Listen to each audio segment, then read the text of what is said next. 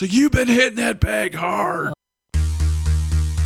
Packing bowls and freeing souls from America's heartland. You're listening to Bowl After Bowl with Lorian and Spencer. Dame DeLorean. Lauren Rose. I think it's Loreen. Oh, Lorian. Lorian. Lorian. Lorian, yes. Lorian. Lorian. Lorian. Spencer. Sir Spencer Wolf of Kansas City.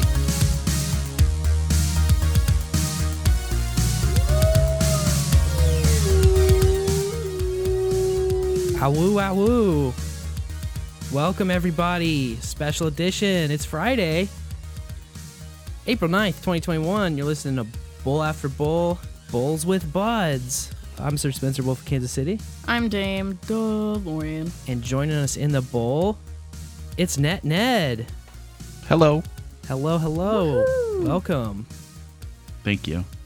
Thanks for coming on and being our bud in the bowl. No problem. I understand that uh, we're taking your, popping your guest cherry. Is that right? Yeah, pretty much. Yeah. All right. I called Spencer and, or excuse me, Fletcher and Caroline a couple times and talked with them, and uh, he had Sir Matthew on when we were talking the one time. Oh, nice. But all off after show. There you go. Well, here's a scheduled full show. Buckled up and doing it. Um, for those who might be new to the format, we do these Bowls with Buds episodes, which is just kind of our version of a, a guest show. So when we have a guest on, we just kind of time them out whenever our guests and ourselves line up in availability, and we put one out. And we call them Bowls with Buds, and it's just another episode on our regular RSS feed, but uh, where we get to uh, hang with a special guest. And um, understand also that you got a new microphone that you're talking on, yeah? Yeah. Yep. How you liking it? It sounds really good. Uh, it, I, uh, you tell me. Does it sounds good? it sounds pretty good. It sounds man. really okay. good. It's, I like it. Samson Q2U. Okay. So it wasn't uh, very bad in price. So We'll see if uh, it gets the CS, uh, CSB stamp of USB mic approval oh or not. oh does he? Oh probably yeah. No, it, it's not going to because he, he wants a USB uh, C Oh, yeah. plug on everything, It's so not- it doesn't have that. It doesn't have USB C. no, Oh, it's got the bigger. Uh, it is no good. Yeah, yep, yeah. You won't like it. it Does have an XLR plug in the back of it. though, Ooh, I love XLR. well, I'm all XLR all the time. but I'm just USB. There's some animosity towards CSB in the in the bowl. But that's all right. It's all love, even the There's- hate. there's a method to his madness. I Yeah. think so. I will say one thing about uh, CSBs. He the on- he's the only community member I'm aware of that was name dropped in episode one of No Agenda, Oh, he is an Which- oh, which makes See, him an OG. I mean, he was around even in the source daily source code days, I believe. Okay. I never, I never, I don't think I went back and listened to all of them. I've heard the first few, and I like okay. I was like, I kidded myself like I'm gonna listen to all of them from the beginning.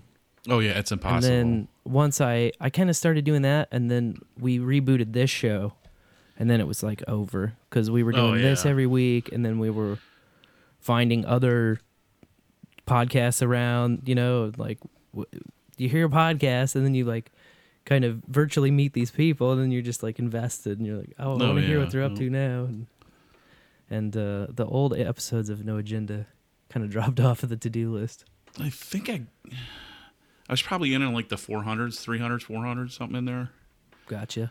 So, but I never went into the chat room. It was always just like listening to it when it got published, you know, Sure. uh, for a long time. And then finally I started coming in the chat room when I had different jobs where I could do that. So, Yeah, that's a, um, that's always one of the major factors, isn't it? Like work and like what you've got going on between eleven and two on Sundays or Thursdays. Pretty much, yeah. Because I, you know, I just turn it on and have it either on my speakers on my computer at work, or I use uh, Bluetooth headset, and I can pretty much leave my phone wherever it's, wherever it's at and walk throughout our whole building, Oh, and nice. it still connects. So That's cool. yeah, yeah. That's convenient. I did a lot of podcast listening when I made cookie dough and a lot when I roasted coffee. Those were like two jobs where You make what? What? Who did you work for making cookie dough? A place in Columbia called Hotbox Cookies is where I worked. Oh, We were okay, like a cookie delivery place. Were they like a Mrs. Fields competitor? Uh, they were kind of just local, you know. Okay. It was like right. it it originated as a uh one of the business school students like final projects at Mizzou, and then it like just got you know it's it stayed in operation, kept legs. So Were I they mean, pricey cookies or? not really. It was just kind of uh. You know, there's like a delivery fee, and I don't know. I don't remember what the cookies price. I feel like if you went in, you could get one cookie for like two fifty, but they were huge. Oh, okay. And then to get them delivered, you could get like twelve for twelve. I think they were like a dollar each something like plus that. Plus a delivery fee. yeah, they were pretty Yeah. reasonable. Because they got those like cupcake places here that charge crazy amount per cupcake. Yeah, they were like It's like five, six bucks a cupcake or something like that. Dang. just a Yeah. little bit It's more si- expensive than getting like the Pillsbury and doing it yourself from the grocery store, but not that much. No, okay. My mom's uh, was a pastry chef, so she still cooks quite amazing amount of stuff. So, but she's really, really a good, good pastries, good cookies, good. She makes chocolate truffles that are amazing. But Very nice. and she's had a lot of different jobs throughout. She made gourmet applesauce at one point in time uh, at a lady's business Ooh. and then uh, just different places chefed at, and then she had a catering business for uh, quite a few years. well, I'm gonna pepper you with some questions, NetNed, but feel free to fire back if you get any inspiration or whatever. Okay. We're more or less open books.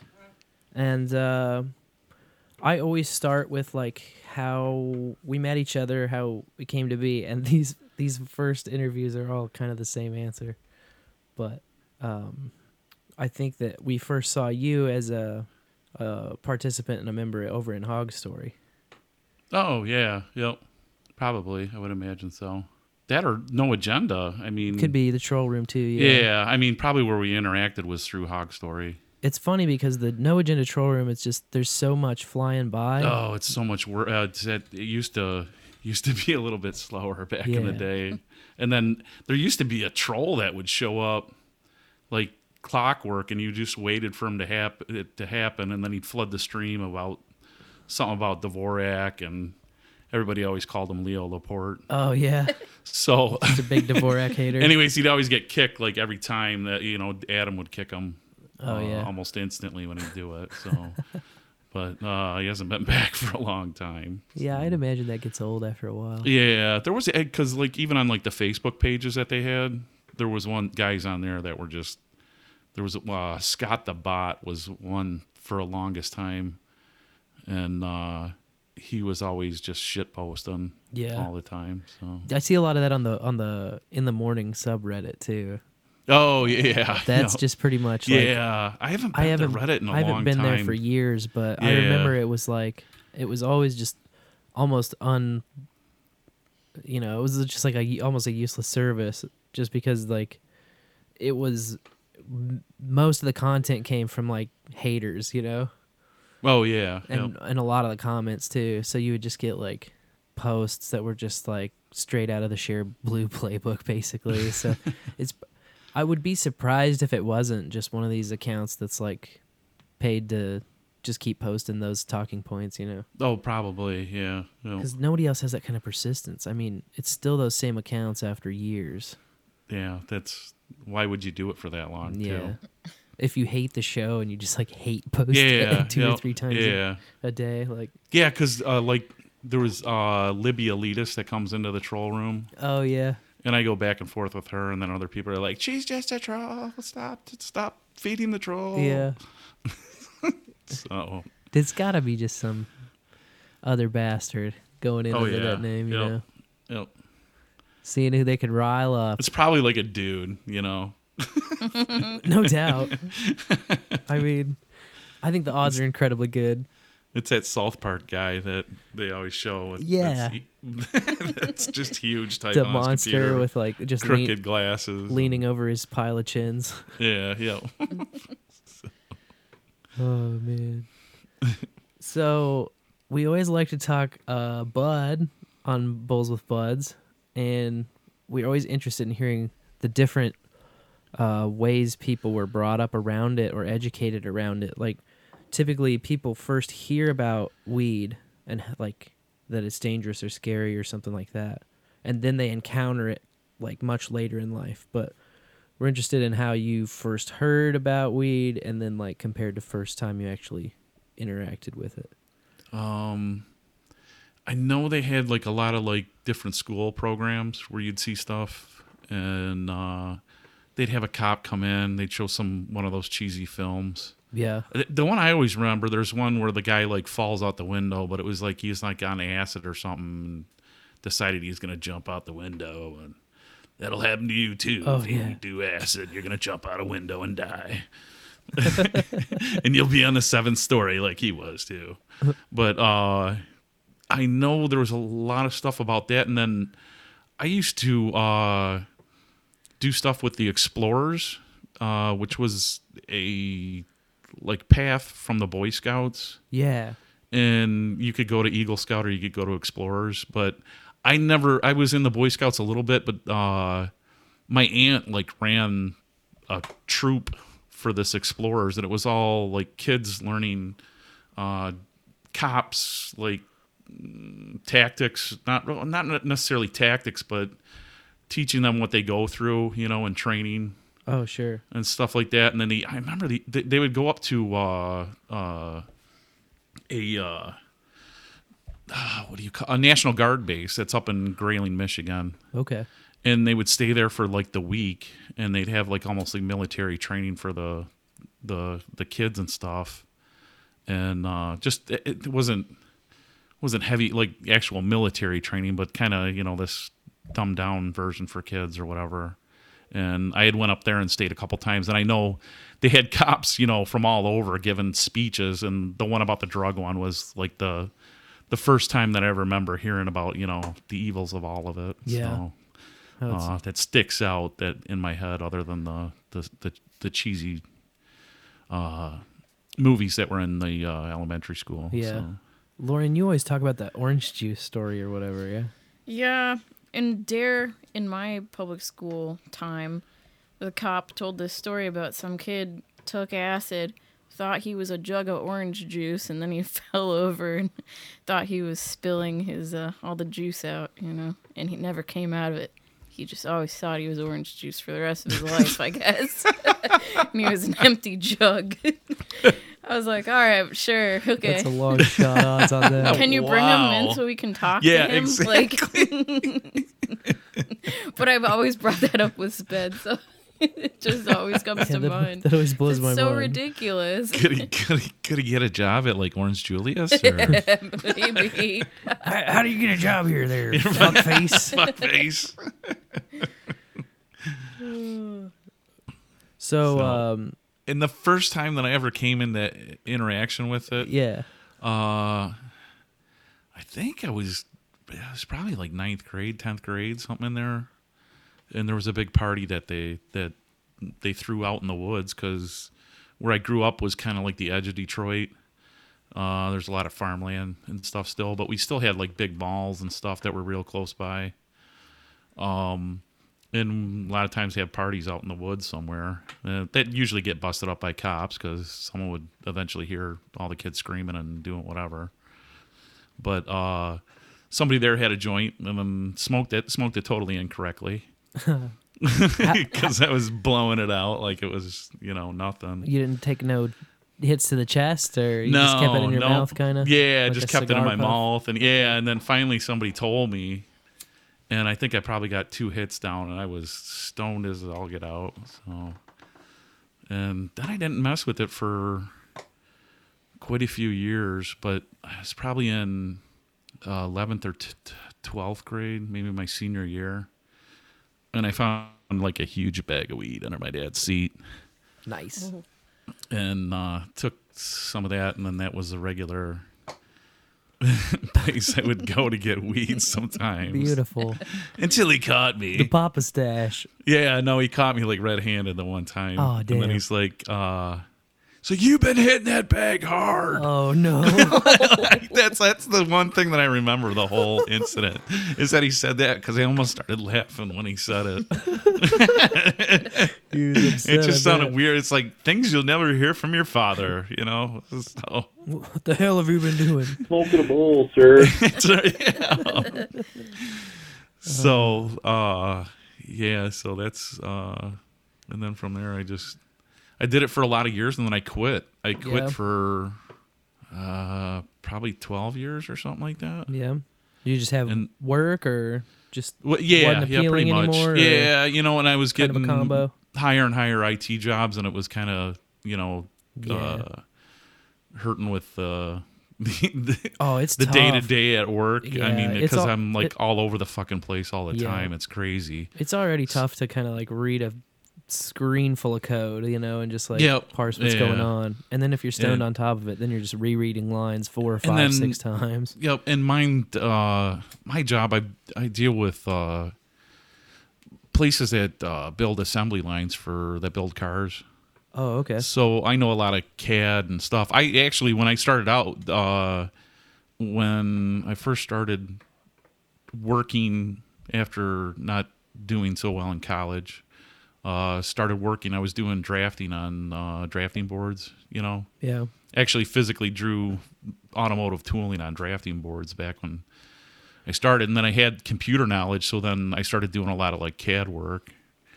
That's and cool. back in the day, I used to just sit there and cut catch the sections of 3D parts so that they could actually trace them onto uh, drawings that they were doing on a drafting board.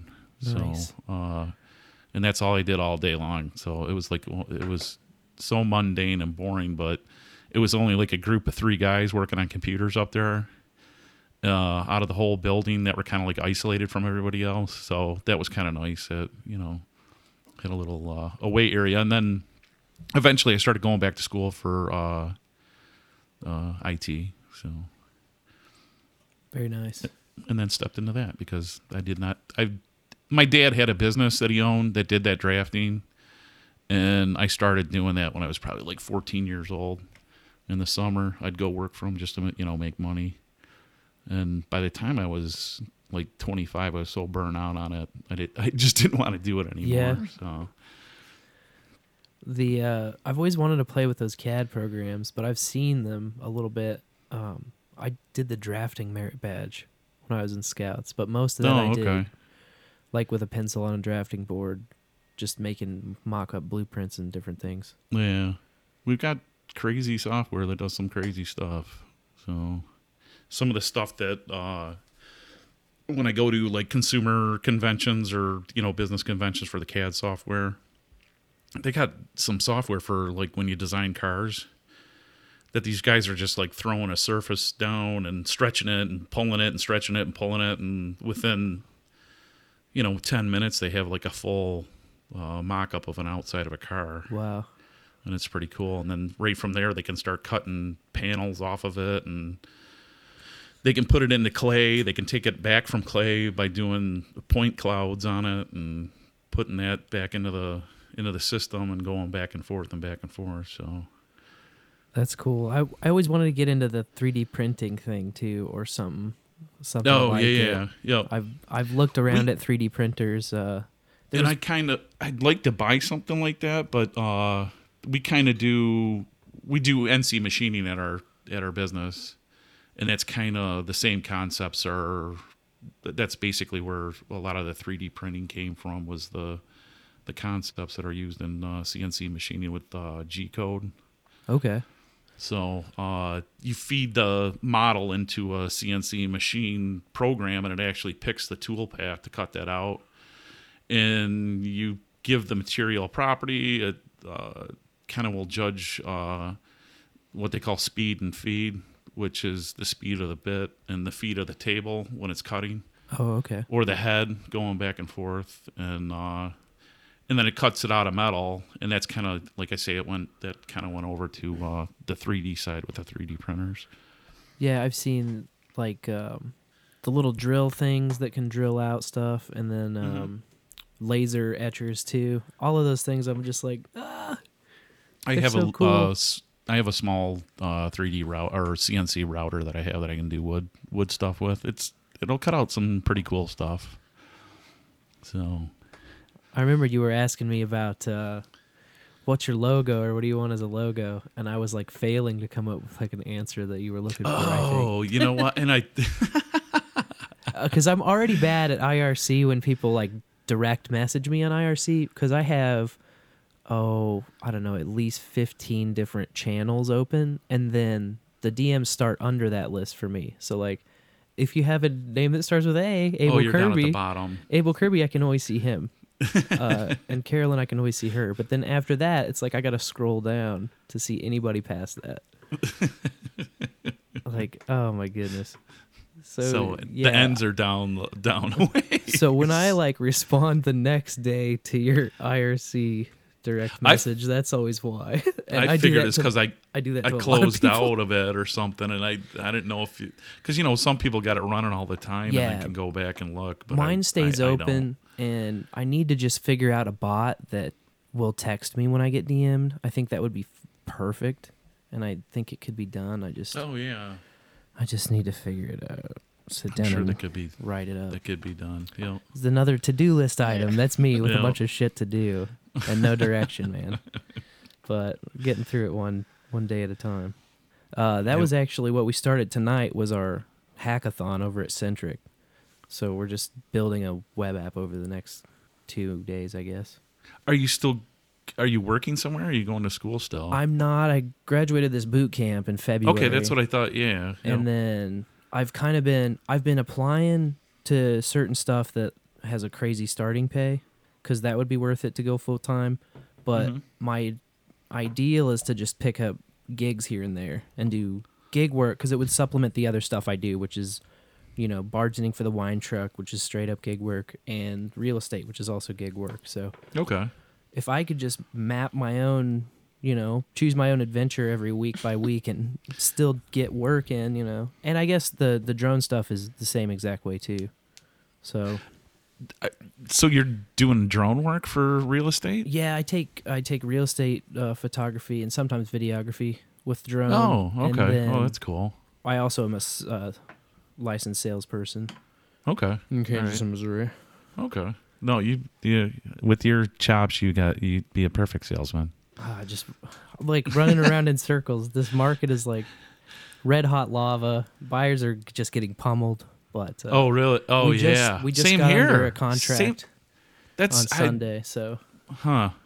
I'm sure you guys saw the pictures that, that I posted here and there. Yeah. Like the uh, lakes and stuff like that. Yeah, you look like And that's- you were in a relaxing spot, man. Yeah, it's my sister's cabin. It's four about four and a half, four hours uh, northwest of here, up on the Leelanau Peninsula, and it's like uh, in the summertime. Well, even the winter, it's beautiful up there. But uh, th- there's a national forest there. That's Sleeping Bear Dunes, Okay.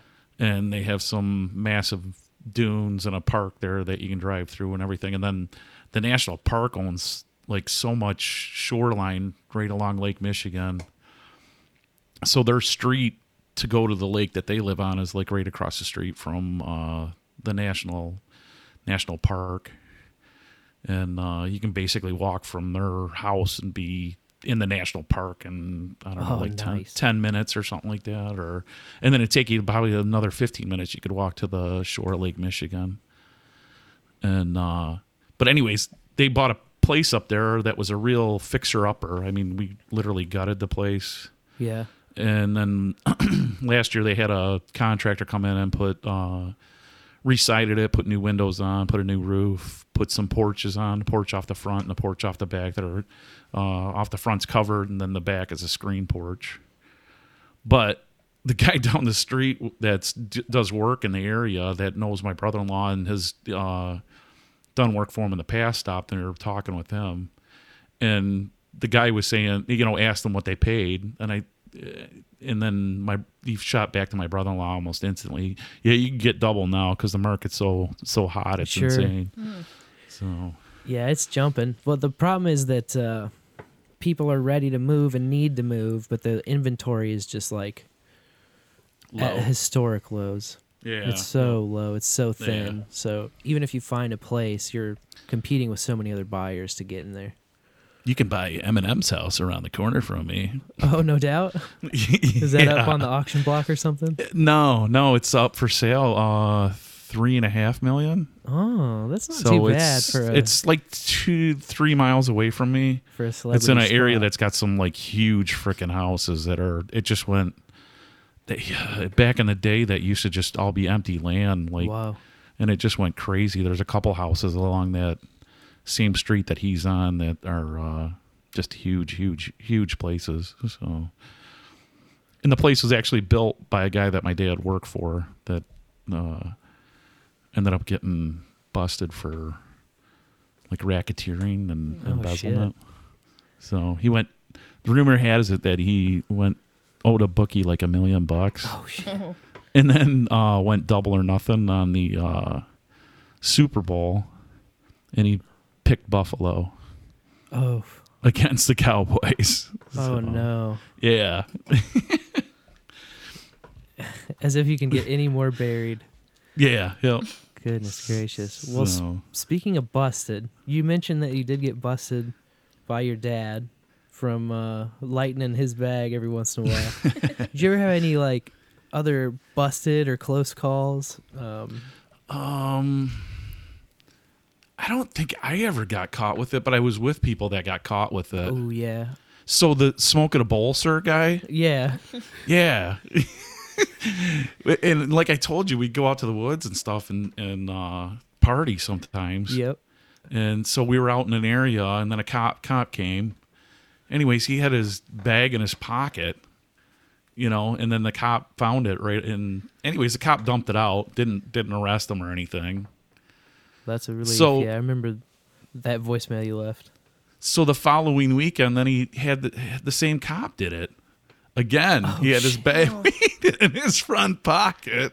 Oh man, and and the he's like, you just don't learn, do you? it's gonna get expensive, man. yeah, yep, and just kept dumping it out, and then he grind it into the dirt, and so yeah, that's I think I don't like. Other than that, I you know got caught with beer a couple times, you know, when I was underage, Yeah.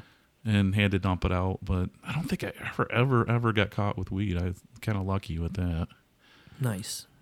You seem like a smooth kind of, you know, under the radar guy. I don't. I, I don't think that's it. it. I just think it's luck. Or Dumb luck. I always knew to jam it like down on my crotch if the cops came. Sure, yeah. you gotta hide it really good. yeah, yeah. Yeah, I've been in uh in on some of those like oh, the fucking someone's getting hauled away but it's not me situations. Oh yeah. Those are Yep. those just suck heartbreaking. cuz it's like you want to do something, you know what I mean? But Heartbreaking, but at the same time, very relieving. yeah, there's there's an element of that. There's an element of that for sure. Remember once we uh there was like four of us that got stopped and questioned because there was uh, spliffs being passed around allegedly uh, on campus, and um, I like when the cop rolled up. It was weird because it was this concrete patio with some picnic tables on it that you had to walk up a set of stairs to get to. So it was like an outside patio up a level, and as we were uh, chiefing on this spliff, the cop had walked like at the base of this patio toward the stairs, like below our line of view. So he was just kind of like sneaking around this little concrete block so that he could like run up the stairs and we wouldn't even see him coming. and luckily, our friend was like leaning against the railing. And so he looked straight down, and the cop was like right there below him, like hugging the wall, like in sneak mode. And so he just turns around and like waves his arms, like, guys, like, get pitch the thing, pitch the thing. And someone pitched it. And by the time they walked up there, you know, we weren't like smoking on nothing, but they could smell everything and they'd given us the interrogation and stuff. they finally got my buddy's like cigarette case and they were going through his smokes because we all smoked rollies at the time. And he had some rolled up and they were like pinching each one, pinching each one, and just tobacco was falling out of all of them, all of them. And then they got to the very last one, and this like crumb of green fell out of it. and that was all it was to it. They like took him away. They wouldn't let us. Uh, they let us go. They didn't cite us or anything. But then student services, we had to go through that.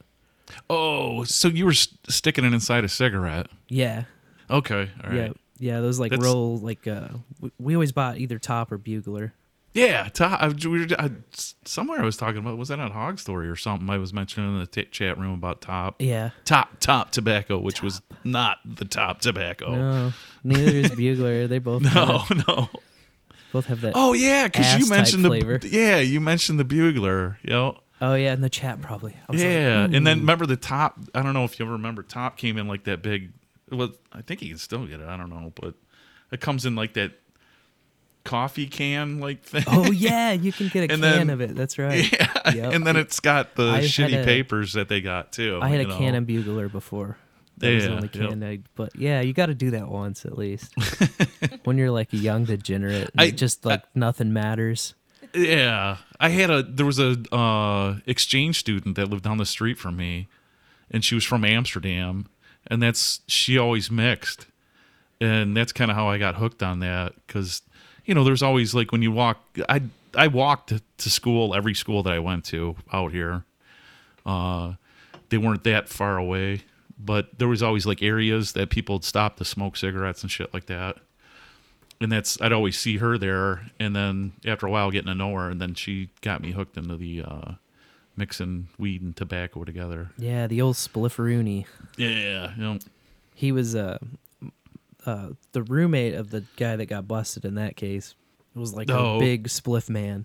I didn't even really know. I wasn't even like read into the spliff game until I met that kid. he was like a kid from out in Massachusetts. okay. But yeah, it was like spliffs all the time with those dudes after that. um any favorite movies or music that kind of bring you back to when you first started smoking? Uh, probably uh, Cheech and Chong stuff, but I, you know, it was older by the time I was Yeah. listening to it. But because I had, I remember I had all like the cassette tapes, all their like comedy albums too, and would listen to those like nonstop. And then as far as music, uh, I don't know, you know, I remember hearing like uh, Bob Marley Yep. uh, a lot, and then getting albums of that, or well, CDs of that.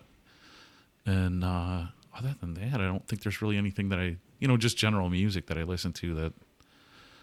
So, oh, you know what? What? One I do remember, Led Zeppelin. oh uh, yeah. Oh my god, I can't. I'm blanking on the name. Uh, it's on the Houses of the Holy album. I can't think, but I remember being high in my buddy's basement and that song being on. It was just like wow, like one of those spacey experiences hearing that song because the way it starts out so slow and then builds up. So I can't think of the name of the damn song. I'd have to look. Let me look it up. Houses of the Holy. For me, uh, the one song at that time that was just smash, smash, smash was that Timbaland track, "The Way I Are," and that shit, that shit, and uh, that sensual seduction Snoop Dogg shit. They would play those two songs every half hour guaranteed like in every half hour block they would have to play those two songs for like right when i started smoking weed that was what was always and we were always driving in the car you know so we had the radio blasting. Every time like we just like get to the spot and turn the e-brake on and like clockwork man like every single time. So that always just like brings me back to the early stony days You know, it might have been on physical graph or not. Well, hmm.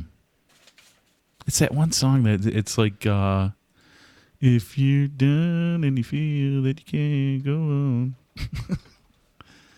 in the light, in the light. What, what song is that? Damn it. We can find it. In the Light is a song. Yeah, and if you feel that you can't go on and your will's sinking low. That's the song. Yep. In the Light. And that's off physical graffiti, right? Yep. Yep. Okay. I got my albums wrong. There we go. So that's quite a epic song to be really, really stoned out of your mind, to. I'll have to consider adding it to the Stony Station.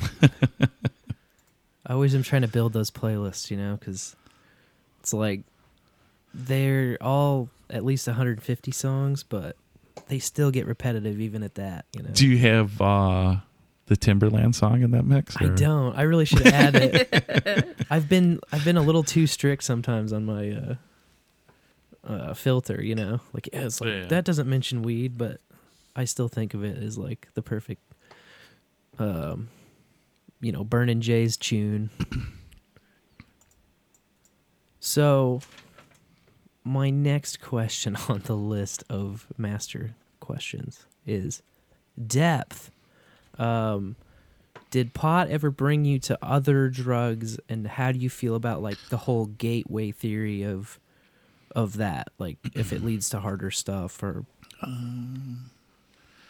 It it did yeah kind of. I guess. I I mean, I don't know if it really brought me to anything or if I was just willing to try other things.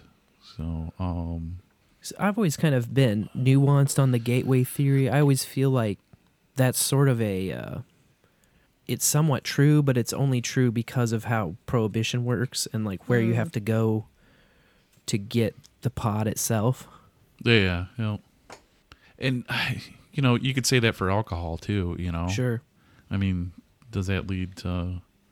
And maybe, maybe it does, maybe it doesn't. It more depends on the person. And I think a lot of times you have uh, people have a uh, sometimes have an addictive personality. I do know what uh, I mean, I know, I and I've known people that have been like 100 miles an hour and do everything until they're like gone. Yeah. You know? But uh, I always, I don't. There was always the fear yeah, I always of something to, getting weird. You know. I always try to keep it kind of uh, at least somewhat moderate. Uh, yeah. Good yeah. friend of mine in Columbia always used to say everything in moderation, including moderation. Oh yeah. and so- yeah. You know, I got Words wild a live by. time or two, but it wasn't like And that's- the yeah, daily yeah. or weekly routine. yeah. Um, go to I do- munchies or drinks. Oh, I'm I sorry. do like my edibles though. So edibles. yeah, I'm pretty much 100 percent edibles all the time until well, I asked a guy at work tonight Until for some, so I Interesting. I have a little. It made me cough my brains out, but. uh do you like uh like dessert type stuff or like the gummies? I just the gummies are fine by me. Nice. me. I so love I that. d- got a coworker that makes all sorts of cookies and brownies, and I I do those too, but the gummies I prefer. So Same. seems like I can meter them because I cut them way the hell down. I get big ones and then cut them down. Yeah. I here, I'm sure you guys have heard it before. The tax. I left a message probably saying it before that the tax is only six percent for medical card holders, and then it's twelve or something like that percent for recreational. yeah. So and then I funny thing now, I mean it's common occurrence when I'm driving home I smell weed coming out of somebody's car at least 2 to 3 times or so. Interesting. Yeah, cuz just how long it's been legal. It's going on over a year now. So Yeah, that's wild. That different dynamic. It doesn't even really feel 100% real here. Even though now there's dispensaries open, like now I do dri- they oh they do they have them open already or there are a few that are open. I think do they have the lines little like they under did here? 200 or something. Okay. I, what were you saying it it was, was? just over 100. There's like Just- 200 left to get started. Okay. Wow. Um, and the lines, the lines were only really bad the first few days, Yeah, same here. and then now it's they're always quiet when we're driving by. Yeah, I don't really see a lot of action, but they're have you doing guys a, went and got something yet or Nah.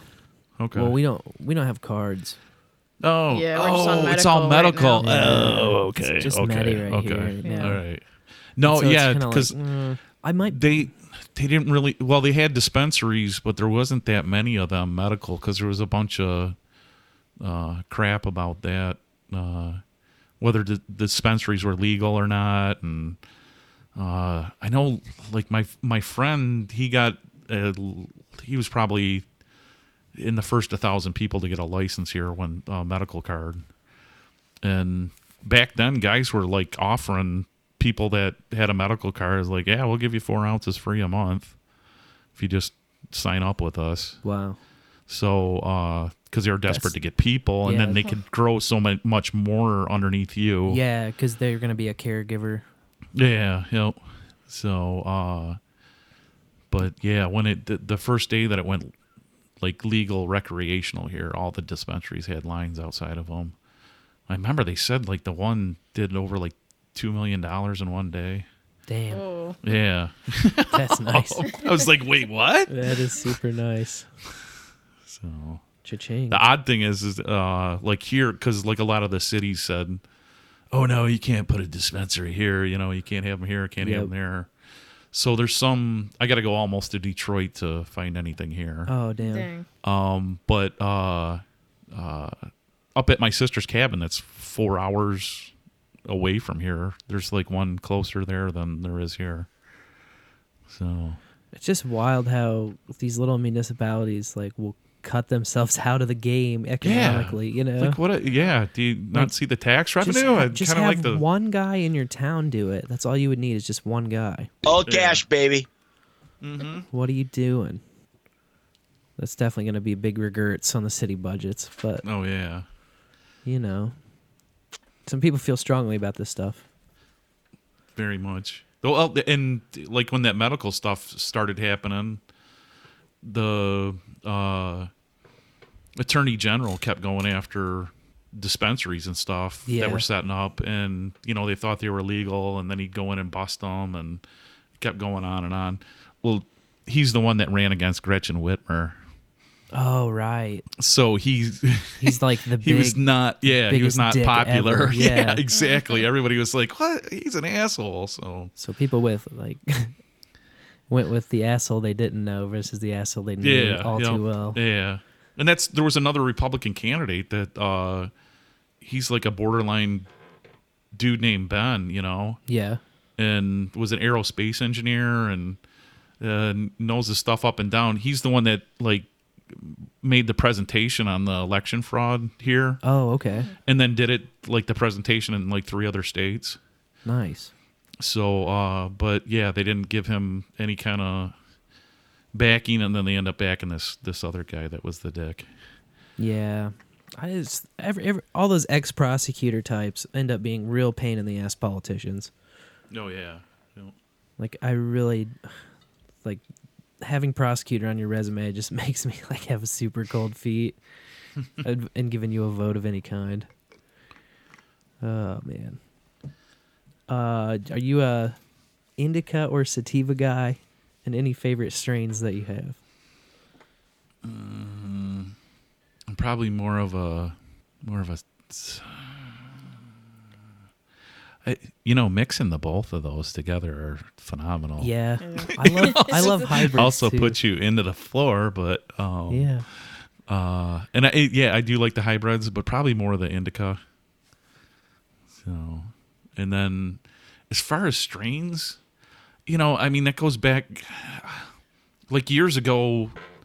I had friends, and then they rented a house down in Detroit, and they were like growing shit like crazy, and uh, they had like a old school high times Northern Lights number something or other. And I remember that if if somebody came and gave that to me right now, I'd be able to identify it, you know, either by looks or by smoking it. Yeah. Because I don't think I've ever smelt or tasted anything like it since. So I love those certain strains you get that just is like they just have that distinctive smell or taste. Like Kim Oh, Dog. yeah. Kim Dog is one of those for me that just is like yeah, that's a certain like chemically taste that you can't even really describe. It's hard to even Yeah. describe, but if you smell it, you know just at, right at that second. that's uh, I can't think of the other one that they had another one. If it was, it was something ganj. It was like something. There was a name before it, and that one was you mix the two together, and it was just like I- phenomenal. I've always loved the weed salad thing. I even have said since early days of smoking, like a mediocre bag and a bad bag mixed together are kind of better, even. Oh yeah, two on their Yep. own. Yeah. I don't know if it's just like the extra set of cannabinoids that you get. You just get a wider range, even adding something in that's less quality. Yeah, that's something, probably yeah. It's yep, nice. It's always nice. It's always Yeah. better with more, yep. in my experience, with the variety. A little variety bowl, a little salad Very bowl. much, very much. Um, And I feel like I'm missing out on that kind of when I do the edibles, but yeah. So Uh. is there like, uh, is there much thought put into that with edibles of like the strain or what it comes from or what effects you're I- looking for? I don't I- think so. It just so, occurred because- to I me mean, like you got big ass bags of uh, gummy bears or whatever. Like I don't really remember it being most of them being labeled what like even They- indica or sativa. they usually list like the amount of well, the ones here list the amount of THC and the Yeah. amount amount of uh, CBD they have in them. But other than that, it's kind of like a list of the ingredients that make up the the uh, the gummy. So it doesn't really have a uh, hey, this is from such and such strain out from whatever farm, like they do on. Because if you go there, it tells you you know where it was grown and all, everything. Yeah. Even the little because they got like uh, doob tubes. Oh yeah. So it's like a joint inside a little tube, and you push the end, and it pops open. And uh, those have all the information listed right on them. yeah. I just wonder even if there's like uh, different effects if that thing crosses over to the edible world. That's something I'll have to research for the 420 know. episode. And I do my own because I got a friend that grows, Yep. and then uh, I do everything into uh, tincture with alcohol. Okay. Yep. Uh, so basically, I like carburize an it. Everclear or Yeah, yep, yep, Yeah. exactly. And I can't get the the true 190 here. I get the 151, I think. oh Uh, but it doesn't it doesn't matter. It's all the same pretty Yeah. much because you're cooking off all that alcohol anyways when you use it to make something. yep. So We, always used to call that the green dragon, oh yeah, yep, yep. That's what I got. Yep, the Everclear and the yeah. you and know then I just that let was it. kind of the leftovers. We always used to throw like stems and and that's exactly what I get from my buddy is all his trimmings off Yep, his uh, trim. when he's cleaning up the cell. So I always do those edibles, and then I like, I'm always kind of like, uh, is it potent enough? I don't know. And then I'll just like do one scoop of kief out of the grinder and the blue, just for good measure, just to make sure. um, yeah, I kind of gotten down to where I started measuring everything just to make sure that I'm not going overboard or underboard on them. Yeah. Because there's been a lot of mishaps with that where it was like, what the hell? Yeah, yeah. If it's uh, that's the one thing of edibles where it's like if it's too much, it's like. It's almost like too much roller coaster or too much anything else. Oh, you, know, yeah. you get like seasick walking around. No, that well, the first time I did with chocolate and trying to, you know, temper the chocolate and everything and and uh get it onto uh, uh little cookies that I was doing. And between licking my fingers in the bowl, yeah, I know. You, Oh yeah. I remember sitting down and it's like, oh, wow, like 4 hours later I'm still watching the same infomercial, you know. So, Yeah, it's like happen. wow, like like holy shit, I'm not to do that again. I haven't done anything this whole Yeah, time yeah. except for make sure that I, my ass didn't float away. Well, exactly. Oh man, yeah, I can get on top. I remember uh, we had this like quad dose Cheeba Chew. It was like 80 milligrams, Ooh. and we split it, me and Lorian. Oh yeah, it's heavy.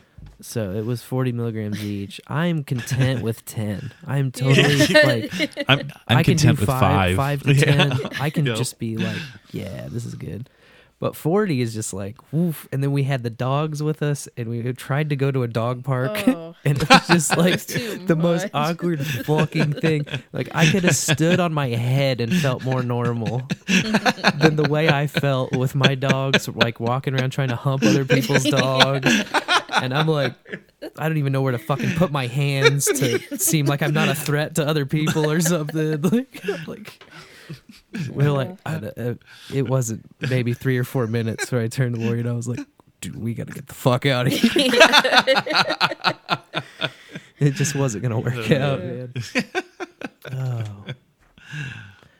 Quality. So Yeah.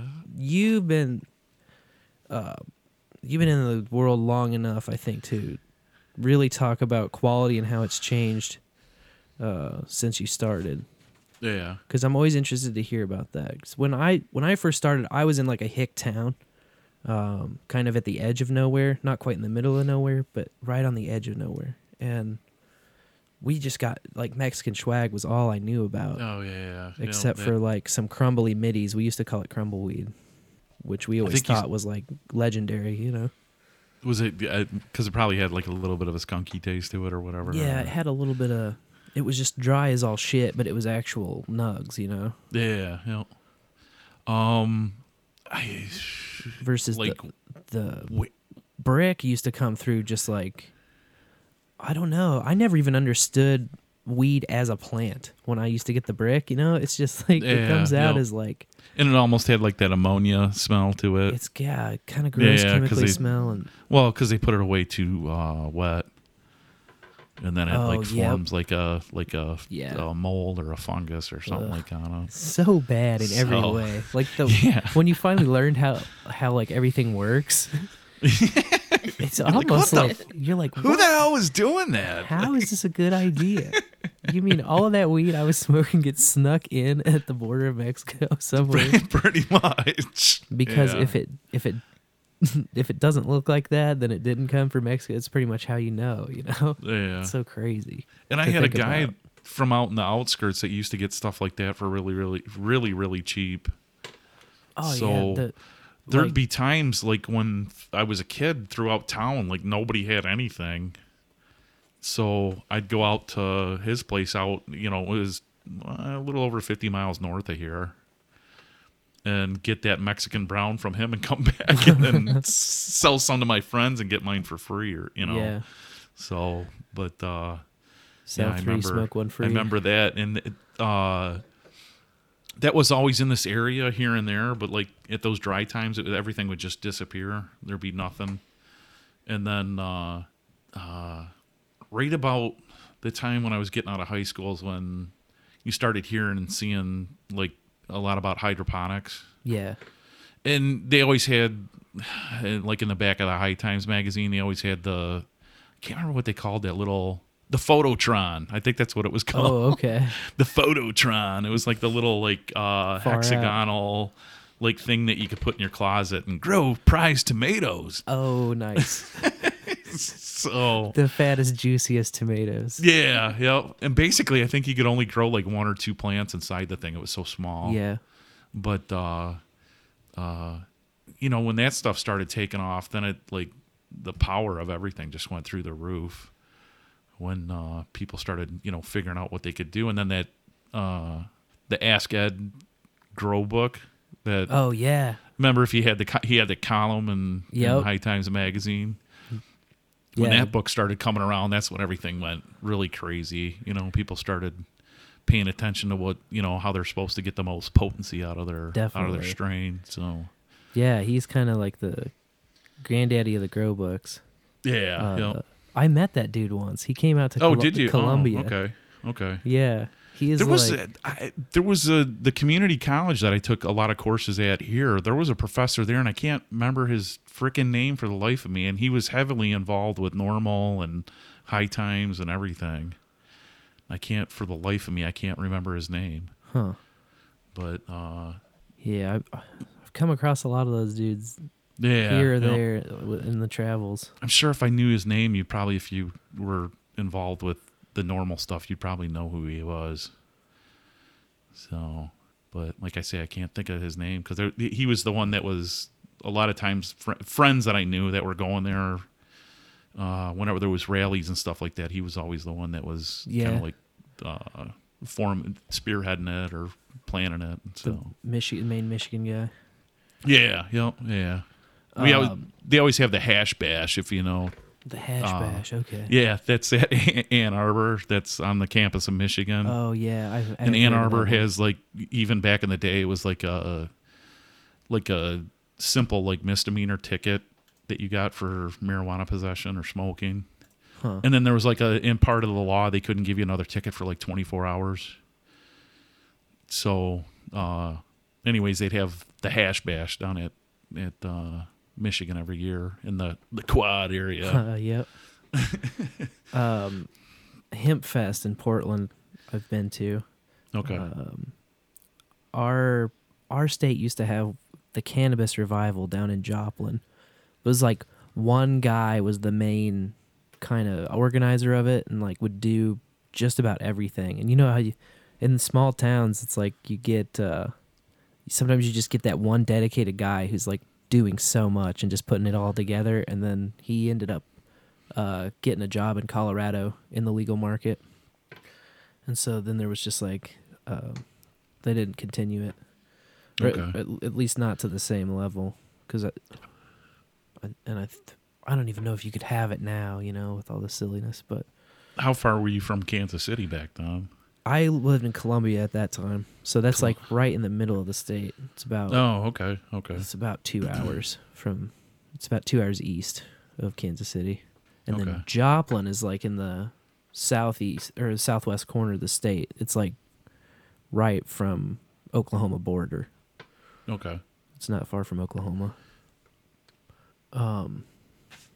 Yeah, that's that's where Lorian and I first met. Actually, Yeah, I caught the last year. Was the Cannabis the Revival. cannabis revival, the last one they had. So it's good magic. Yeah, Ed. Ed was like this like boisterous, just like control the room, any room he walked in type of guy. He's just like really like loud and proud sort of dude. Oh, really? Uh, he came out to Columbia because there was the we called it the SWAT raid heard around the world, but it was like two dude or um, in Columbia the cops raided this guy and shot his two dogs over like a dirty pipe and like a negligible amount of weed. Okay. because they thought he had weight and they had been keeping eyes on the guy and they thought they had intelligence that was just bullshit. And so they moved on him. On one of these wa- warrants the warrant ended up being sketchy too. It was like it was just a lot of uh, poor police policy that kind of came together in the perfect storm. A no-knock raid a floated warrant that didn't have like a set execution time. So i think the warrant had been issued like four days before it was served or something. Um because they were just trying to they thought they were gonna like catch him with all this weight and they were just trying to line it up to the perfect moment. But the moment never arrived. And anyway they ended up shooting these guys two dogs and in front of his kid and uh, the body cam footage of it somehow got leaked or was released. It might have been sunshine and then it just went all over the place that was one of the my entryways into activism was over that but ed made a big stink about it too. Um, and he came out here and actually helped columbia get a citizens police review board where you could actually bring complaints to some public entity outside of the police force. And they would like do an independent review of whatever. So he was like he was all determined to like be the first one to use this citizens police review board you know? So he came to columbia like right when they had their first meeting and like presented his dispute and all of this. It was pretty cool but i think they ended up ruling that you had to be a columbia resident in order to submit a uh, complaint to the citizens police review board. You're, you're making too much sense. Get out of here you're here. coming in from california trying to tell us why our cops is wrong uh, meanwhile our, us locals were like oh well we're happy to file the same thing you know but um, Just go yeah. outside and they'd be like, Ed, what, what do we need to say? yeah, exactly. Yeah, he he was good people, and he also uh, the people that work for him were really cool too. That's his Became some book friends is, of mine. I, his book was the Bible for a lot of years. I don't know if it still is. Yeah, I, it's definitely one of the top. I know Yeah. people like that uh, Jorge Cervantes guy. He pops Oh, up a yeah, lot yeah. too. Yep, yep. Yeah. Um, but yeah, all of my books are Ed books, just because I was lucky to meet him. Yeah, yep. He even had like recipes and shit on them. I think yeah, I there's recall. one that's yeah. like a cookbook of some of sorts. Yeah, I didn't have them. That's like a, I the friend that was growing in Detroit. He had all the the books, and his uh, guy that he was renting the house with. They both like followed it to the T. You know, as far as growing and drying and everything. So, Yeah. It's wild how how much it's uh, and the different steps in the process are affected. After having learned like just about everything you can learn, and not really, but um, a very deep immersion in coffee roasting, uh, learning about source growing, um, the washing process, like how, how the coffee's processed, how it's shipped, uh, how it's like roasted and then packaged, how it's ground and brewed, all these different steps. Uh, it's funny because like the beverage industry and the cannabis industry, um, they kind of have a lot of overlap in their product and quality and how it works and distribution and, and consumption. So the coffee, uh, are you physically roasting the coffee when you're doing? Yeah, uh, we used what are called Loring Smart Roasters. Okay. So um, I kind of know what they. I mean, I've seen like segments on coffee roasters on different like uh, documentaries and shit before, but Yeah, a lot of it was um, auto driven, and we would be working on parameters of like what temperatures we would want to hit at what point in the roast, okay. and then also the end point of the roast. So, what we wanted the roast curve to look like, because depending on different stages in the roast where you spend time at, um, you can develop flavors and change uh, different flavor profiles of the bean depending on what you're trying to pull out or, hi- or highlight in any roast. And then you can make them taste different by having like a light, a medium, and a dark roast of certain beans or different things like that. Does it all come down to like how the oil comes out of them, or It's sort of like uh, I can't remember the chemical uh, reaction now. I used to say it all the time. It's like a French dude's name, but uh, it's the reason that food turns brown or anything turns brown. No? Okay. and uh, so it's sort of like I always on my tours compared it to cooking a meat. You know, like your light roasts are your like rare steak, where you want to preserve the original flavors of the steak, but still have it you know cooked enough to to consume. And then maybe a medium roast is like a more well done steak where you're trying you kind of caramelizing a lot of uh, flavors and, and changing the flavor a lot. And then the well the dark roast is more like a barbecue where it's more about like that smokiness you're trying to get out of it. Um, and that'll that'll always change the flavor profile. I can't- want those be- I want those beans at work because our coffee sucks. Yeah. It's it's wild. It's kind of a burden knowing too much about coffee because when you get it's like coffee that used to pass for like So shrug diner coffee is now like oof i can taste I'm- i can taste what is wrong with this actually my friend, uh, uh, his uh, be his daughter is married to a guy that's a web developer, but he also imports that Kopi Luwak coffee. oh jeez yeah Yeah, yeah, and he went over to like Sumatra or something. He had this crazy freaking tale of uh, uh, being like held in a freaking uh, hotel by the the uh, government there oh jesus because they figured out he was doing like filming to do like kind of like a little documentary on everything. oh god So he actually told the story the one time because uh, there was a cigar bar uh, a few miles away from me, and he had like the VIP membership, you know. And when we would go there, we'd go in with him into the VIP because he can bring anybody he wants in. But uh, he basically had just got out, got released, and got back into the country. And then he recounted this tale of getting like held in captivity and wanting to know what he what he was doing and everything. And they oh were jeez yeah, and his travels across Sumatra. locked up abroad Yeah, yeah, yeah. So by I mean by the time he got done speaking, there was probably you know like 15 guys back in this VIP area. All of them were like listening to him tell his story just because of how crazy it was. Uh. that is so. outrageous But yeah, so he's offered it to me before, but I've always turned him down because I'm just like, eh, I'm not gonna drink cat crap coffee. yeah that's just a you gotta imagine it's a shitty cup of coffee right Yeah. In the end, it's always going to be.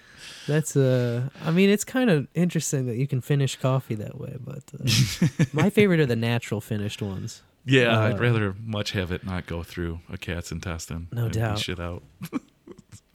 the the ways to finish there's like uh, fully washed coffee and then there's natural that's kind of like the two major ends of the spectrum and then there are like different honeyed varieties so coffee starts as a cherry on the coffee tree hmm and in a natural process, you just pick the cherries, you throw them on a drying bed, you let them dry out, and all of the fruit kind of shrivels up around it, and the bean absorbs a lot of that fruity flavor. So it's gonna be super sweet and fruity. Oh. Um, in fact, the roastery where I worked, we had this natural, this Ethiopian natural that tasted just like blueberries. It was so pronounced in the cup.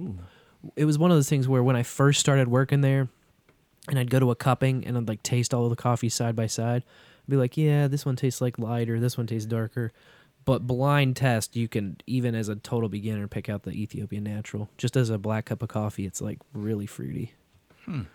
And then fully washed is where they wash all of that cherry off of the bean and then they just dry the bean out with no pulp on it. And uh, then in the middle, there's honeyed.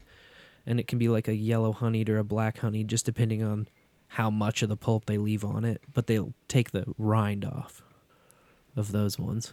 So what's your favorite of them? I really like the naturals just because they're so different and sweet. They're like, I don't know. After too much of them, it's kind of like uh, I always am looking for something new, something new. So I drank a like so many naturals when I first started uh, working there, but I still love them. They they still stand out to me as like just not what you expect from a cup of coffee. You know, that's what I love about it. That's um throughout COVID, they actually closed the Starbucks up the road from my work. So they do actually close. That's wild. Wow. I thought they just grew uh, infinitely, and that was it. No, well, you know what the funny thing is? There's one a mile down the road, Oh, nice. and then there's probably another one to the west of it that's in uh, a mall that's Yeah. uh, there, and then So many are tucked away in like banks and malls. and Yeah, I different, mean, like, that's- H and R Block with a You know what the- Starbucks in it. insane thing with all the shutdown and everything that went on, the corner of w- the main intersection by close to where I work, they have put so much shit in and built so much stuff. They built like two hotels in the last year Whoa. right in that area, and then restaurants are just insane. So usually when on like Fridays when I leave uh, the office, I try to eat over there because there's so many more options. And when I get out by my house, the options are you know a little bit more limited. Sure. And places out here, if you make horrible food, you can remain in business just because there's no options. So Must be fucking nice. yeah, exactly. Must be fucking nice. oh man. Um, you have any go-to favorite pieces or methods? I know you said like you're an edibles guy mainly, but um, I don't know any special ways. Uh, We talked spliffs a little bit too. Spliffs will always have like a soft spot in my heart, but they're not like a main thing. I just kind of go through like a spliff mood or a spliff phase, you know, every once in a while. Uh, yeah, probably the spliff was like my favorite out of anything, but I didn't do those as often. Uh, I think mainly most of the times I was like bowls all the time, Yep. uh, just because of the convenience of them. And then uh, I'm a really shitty roller, Too. Oh yeah. unless it's uh, a blunt, because you got so much more like thick paper that you can like manhandle. Yeah, it's sturdier for sure. Yeah, you know. So, and I, I don't even know. I mean, those blunt wraps that you see at the stores. I mean, they went insane with that, with all the flavors and bullshit. Oh yeah. you So I never even tried one of those. Yeah, I never even anymore. tried one of those. So I know the one because they always used to buy the White Owl cigar Yep. and then cut that thing, and then it was always like, "Yeah, you're smoking a White Owl." You know, it was like a uh, White euphemism for for yeah. for a pe- uh, uh, white guy's penis. So. Oh, Yeah, you're smoking the White Owl, dude. oh man.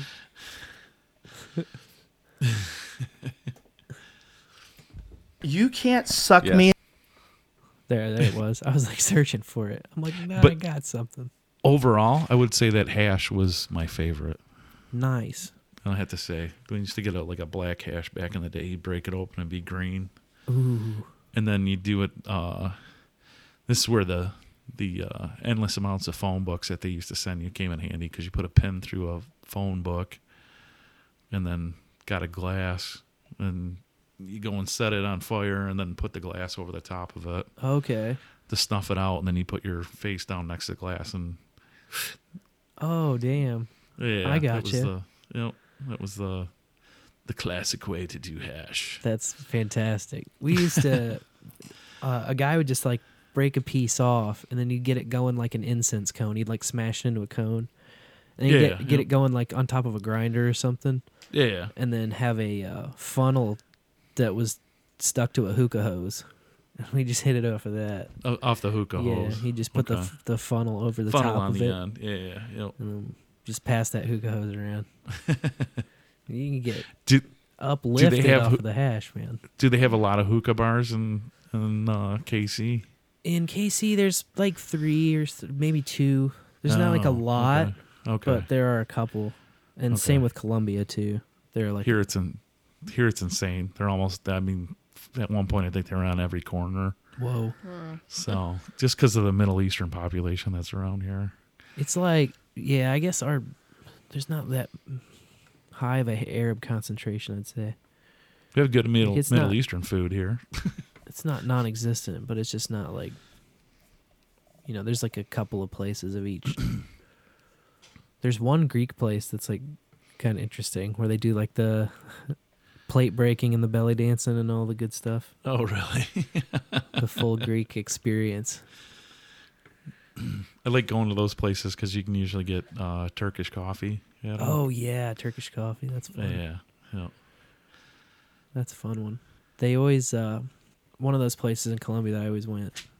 They'd always like get people to order the Turkish coffee. Like if anybody was new and they didn't know that like the game or anything, that, and they'd be like, you know, ask for a suggestion. They'd be like, well, the Turkish coffee is the best because they really have pride in it. You know, they believe Oh, yeah. it. Like Yep. they're like, well, this is how you drink real coffee. This is how real people drink real coffee, and everything else is kind of bullshit. But we do it. You know? yeah, exactly. that that's how so many uh, of the Turkish coffee drinkers I've met, they all Go drink your they all behave this way, and so they'll just suggest, you know, they they don't explain anything about what it is or what it does or what it how it works. They just say, no, Turkish coffee is the best. That is what you want.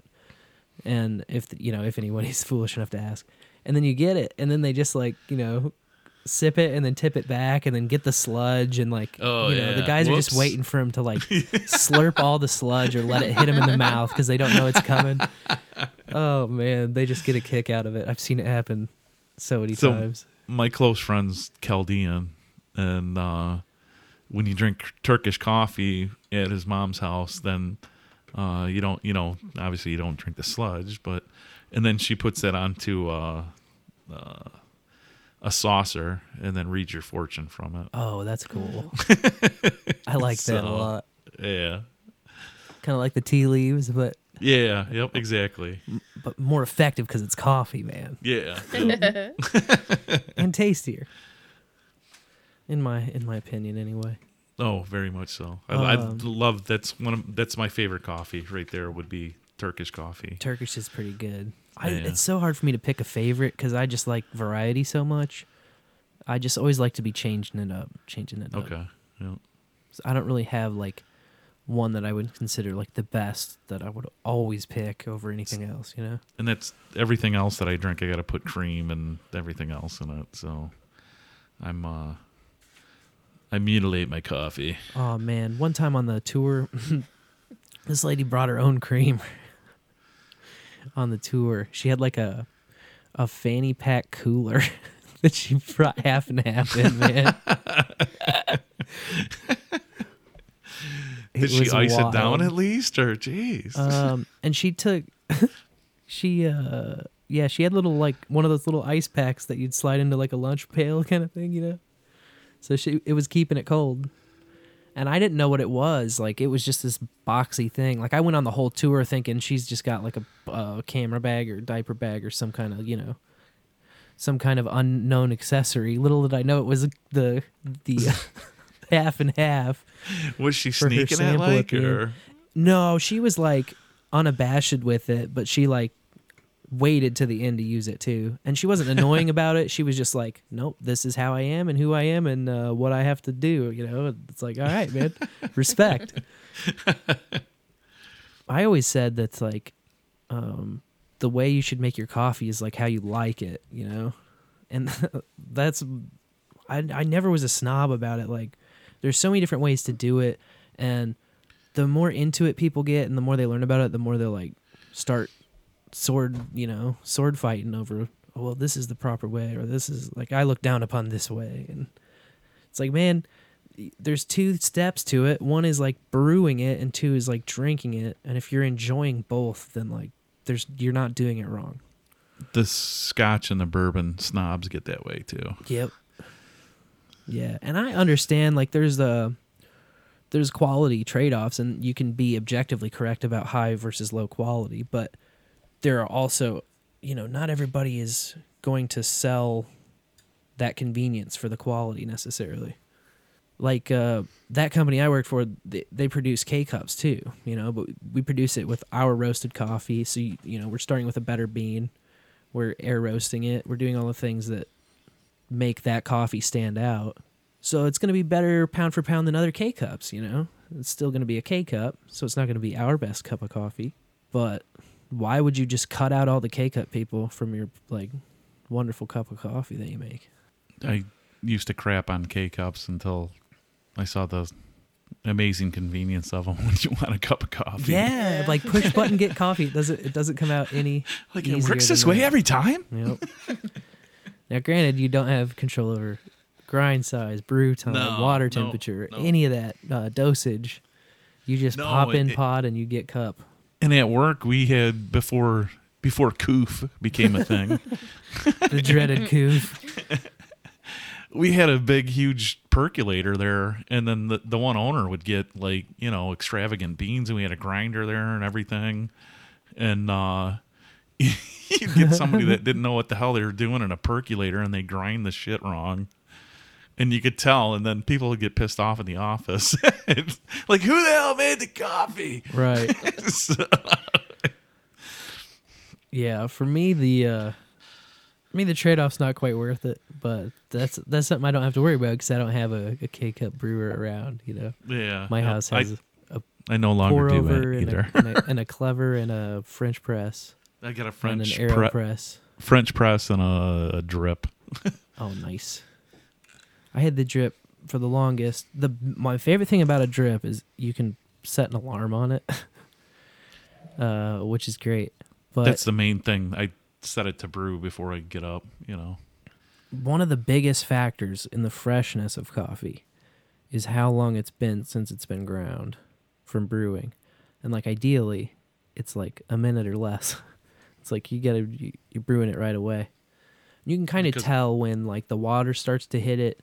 Fresh ground coffee will just like foam up. It'll just start bubbling.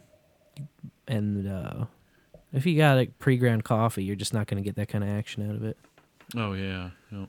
and it's all those nice lovely gases that you know they're trapped inside the bean once it's ground up they start escaping and then they escape during the brewing process but So in my office, it's quite a contention of storage of the beans. oh yeah So Don't- they put them in the freezer, no, which I, I knew that's where yeah, this was going Yeah, that's I. Oh, it and it triggers me all the time. Like, oh, Yeah. put it in the freezer again. i know people are just like so that was one of my like faq fun facts or like as a as a tour guide you kind of you have a script that you build right that's kind of maps the room that you're walking through and makes sense with everything around you. But then you also build it around the three questions that always get asked. Like every time i know these three questions are going to be asked like, no matter what. And one of them inevitably is that freezer. Uh, should we put it in the fridge? Because it's like people argue about this and are passionate about it all the time. But it's like no no moisture is a coffee killer so fridge and freezer no Yeah, and the stupid thing is that if you buy like the Costco brand big huge tub of coffee, Yeah. it says on the side of it, "Put me in the fridge when you oh after you've Oh opened me to maintain freshness." I'm like, no no. No, just get. Ideally, you want like one of those airscapes or something like that that pushes all the air out. Oh yeah, yep. But just a cool, dry, dark place. Cool mean cool meaning yep. room temperature. Yeah, yeah. yep. but yeah, it's wild. Like nobody. Uh, I I always thought that like coffee was one of the products where the acceptable low bar is just incredibly low because of the mass production of it and like just people don't know about coffee you know like you just you don't know about coffee because it's so mass produced that you've likely mostly only had uh, mass produced coffee ever and so you just don't get like that variety. And then you know to be fair the specialty stuff is more exp- it's more expensive. It's kind of like that first time i ever like saw anybody with quality weed and they said they paid sixty dollars for an eighth of an ounce, and I was like, "You're a fool! You're a fool! What are you doing?" I was like, "Like quarters are twenty bucks, man. What are you talking about?" And then you smoke. And then I sm- well, I first I saw it, which was just in and of itself a spiritual experience. I was like, "What the fuck is this? This is weed, man. This looks like a fucking alien work of art." Why does it got diamonds on It's it? It's like sparkly. it smells delicious. I was like, this smells like something good, like pure, you know? Oh man, it just changed everything. And I think that's the same with like the higher quality coffee. You're like, oh damn, I can't go back to the way things once were. no.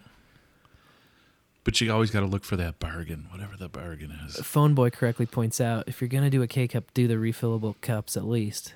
That that I love that. That was always my advice too. Oh I yeah, said, yeah. I would always I always had to be like super pragmatic because well because a we sold K cups, um, b a lot of old ladies take the tour who like they're like I put uh I put the Irish cream in there every time and blah blah blah you know. And I'd always have to like reassure them that that's fine and like this is a free country, ma'am. Like it's okay to enjoy things the way you enjoy them. Like it doesn't it doesn't matter that it's not really like We aren't at we aren't at war with You could- uh, Ireland right now. So you could be in a yummier situation, but like only in my palate's opinion, you know. Uh, so yeah, like that kind of stuff went on. I always have to be like really pragmatic about everything. But that's one thing I said is, you know, you got a sliding scale between convenience and control, and the more control you have, the more quality you can get out of it. Like all the way on the convenience side of the scale, that's where the K cups live. You have no control whatsoever. Oh, I said, yeah. but with the use of, you know, like Phone Boys pointing out, with the usable ref- uh, K cups, you get at least the ability to control when it's ground. You can use whole bean and you can control grind size and dosage that way. So that you get a little bit of control back. But one of the big ones is water temperature. And uh, I don't think that K cups are like allowed to get hot enough. I don't I don't know exactly the temperature, but Oh, you talking to extract the most out of a yeah, coffee, yeah, you want to be like right at 200 degrees okay. for the good good. I have to remember that when I do my French press. I have one of those uh, gooseneck kettles, man, the whole nine yards. Oh, really? Those are the best, man. It sucks because once you're spoiled, like my tour brew setup was that. It was like two of those gooseneck kettles, and I had the French press, the pour over, the whole nine yards to do the brew demo with. Okay. And so when you can just have that kind of control at your disposal, and then you, you know, you learn how to do all those things. So it's not like a, after that, it's not a big effort to do them, you know.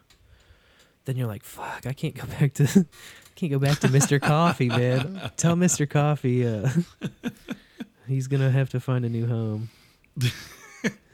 That that was my mom this weekend up north because my sister's got a drip coffee machine up there, Yeah. and she's like, my mom's like, well, you- well, you don't have a pour over? nice. There is there isn't a pre- French press up here anywhere, or so, it was kind of funny. So that's that's my mom though. That's funny. 190 degrees, phone boy says on the Keurig. Oh, so yeah, that's that's just a little short of what you need. Just a little little below. You have any uh, favorite kind of etiquette rule, ritual, or slang, and especially like maybe localized up there, like maybe what you called weed or code names, or I, I'm always looking for new phraseology. I think everybody knows Cheeba, right? Or- Cheeba, yeah. Yeah. Um, Um, we that's interesting because we never use that one.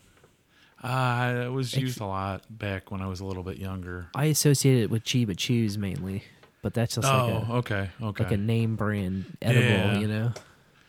and I think it was in like rap music or something that back in the day there was, you know, mention of Cheeba. yeah, everybody- like Afroman. That you gotta song. call it Cheeba, man.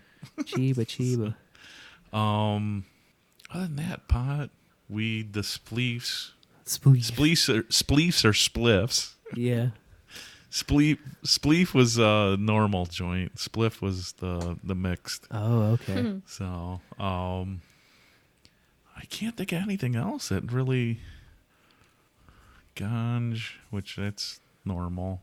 trying to think offhand. I'm sure there was something that we called it that was not, you know, You ever use the Snickle Fritz? not until like- that, no, I never saw that. I not until I saw uh, Pineapple Express. Yeah, that's But that's it. I was like, wow, that's the perfect fucking term for that weed weed that you give to people that like, yeah. yeah, it's like I got the- this I can sell you. It's like the no good shit. yeah, yeah. But it's like, oh well, you get your discount, you know. So So it was always like brown weed or green weed, like early on. And Yeah. that was it. that's just how you Uh, could tell the good from the bad. Yeah, and like nobody knew like any strains or anything like that back back then. When- so there wasn't any like real. It was hey, I got brown weed or I got green weed. When we found out about orange hairs, man, it was just like all we could do to find orange hairs again. oh yeah, yeah, orange hairs. Where the orange hairs at? This one kid was so into the orange hairs that he meticulously picked all the hairs out and smoked a whole bowl of just orange hairs. that might I don't know. That I- might get you higher than than the normal. I That- personally, my don't first know. the He the first to really experience that I ever had with like uh the grinders that would collect key for a kief Oh catcher. yeah, Uh, Essential. After, yeah, no, that like blew my mind how powerful that was. mm-hmm. So, yeah. but I had a I had a friend that was growing, and then he had a, a kief catcher that was like a metal uh, wood box, and it had like a glass tray that slid underneath a screen. So then I remember going over there the one time, and a couple of friends were over there, and he's like grinding the weed through the screen. yeah. And he and I'm like, "What are you doing?" He's like, uh, "Oh, it makes kief this way." Man, And I'm like, "Yeah, no, you're just making ground up weed, is what you're making." So I explained it to him, and oh no, no, this is the way it is. It's the way it is. So then I like had to go bring it up on the internet to show him, "Hey, this isn't the way you're fucking supposed to use it." And then when he first got that first amount of like real true kief, he was like, "Holy shit, dude!" It's like I couldn't even. Be, I coughed my brains out. I, Oh, I man. could only get one hit down. I'm like, yeah, because you lit the whole effing thing, probably. so, um, smoking on the job. Do you have experience like with jobs where it worked or maybe where it didn't? We talked a little bit about like coding. It doesn't really translate. You just no, but when I used to do the drafting on the boards, uh, Sure. 100 percent of the time I was probably stoned most Yeah. of the time. so, I mean, that's just kind of the the job. And when I did, even when I did, because I did CAD work on the computer after a while, and I have to keep up. I mean, I pretty much could still go back and do all that stuff again because I got to keep up on the CAD software because I'm pretty much the troubleshooter on that too because we don't have a uh, a CAD administrator. It's pretty much me for that and for the network and for the, the supporting the machine shop. But uh, definitely back in the day, I was always high. so, Yeah. on the job. I but worked. uh, I that's worked so lunchtime, and then uh, I Oh, at yeah, one the one place one place we had the little like secret area in the back. Oh yeah, everybody For would sneak to that got high. Yeah, yep, exactly. I. So- That's the one thing I've noticed is like so widespread. Uh, the safety meeting thing, like, if it, I've never had anybody just like not immediately pick up on what's going on. When I'm like, yo, there's a safety meeting. so my my dad was quite the partier throughout his whole life but uh when he got older i was doing uh contract work with him because like coming up on like the may 4th it'll be like 19 years since he passed away but uh uh, he when he got older, I'd do contract work with him, and when I'd come over, he'd usually be quite a few drinks in and hanging out, and then he was getting fast and loose with stories that he would tell me that he'd never tell me, you know, back when I was a kid.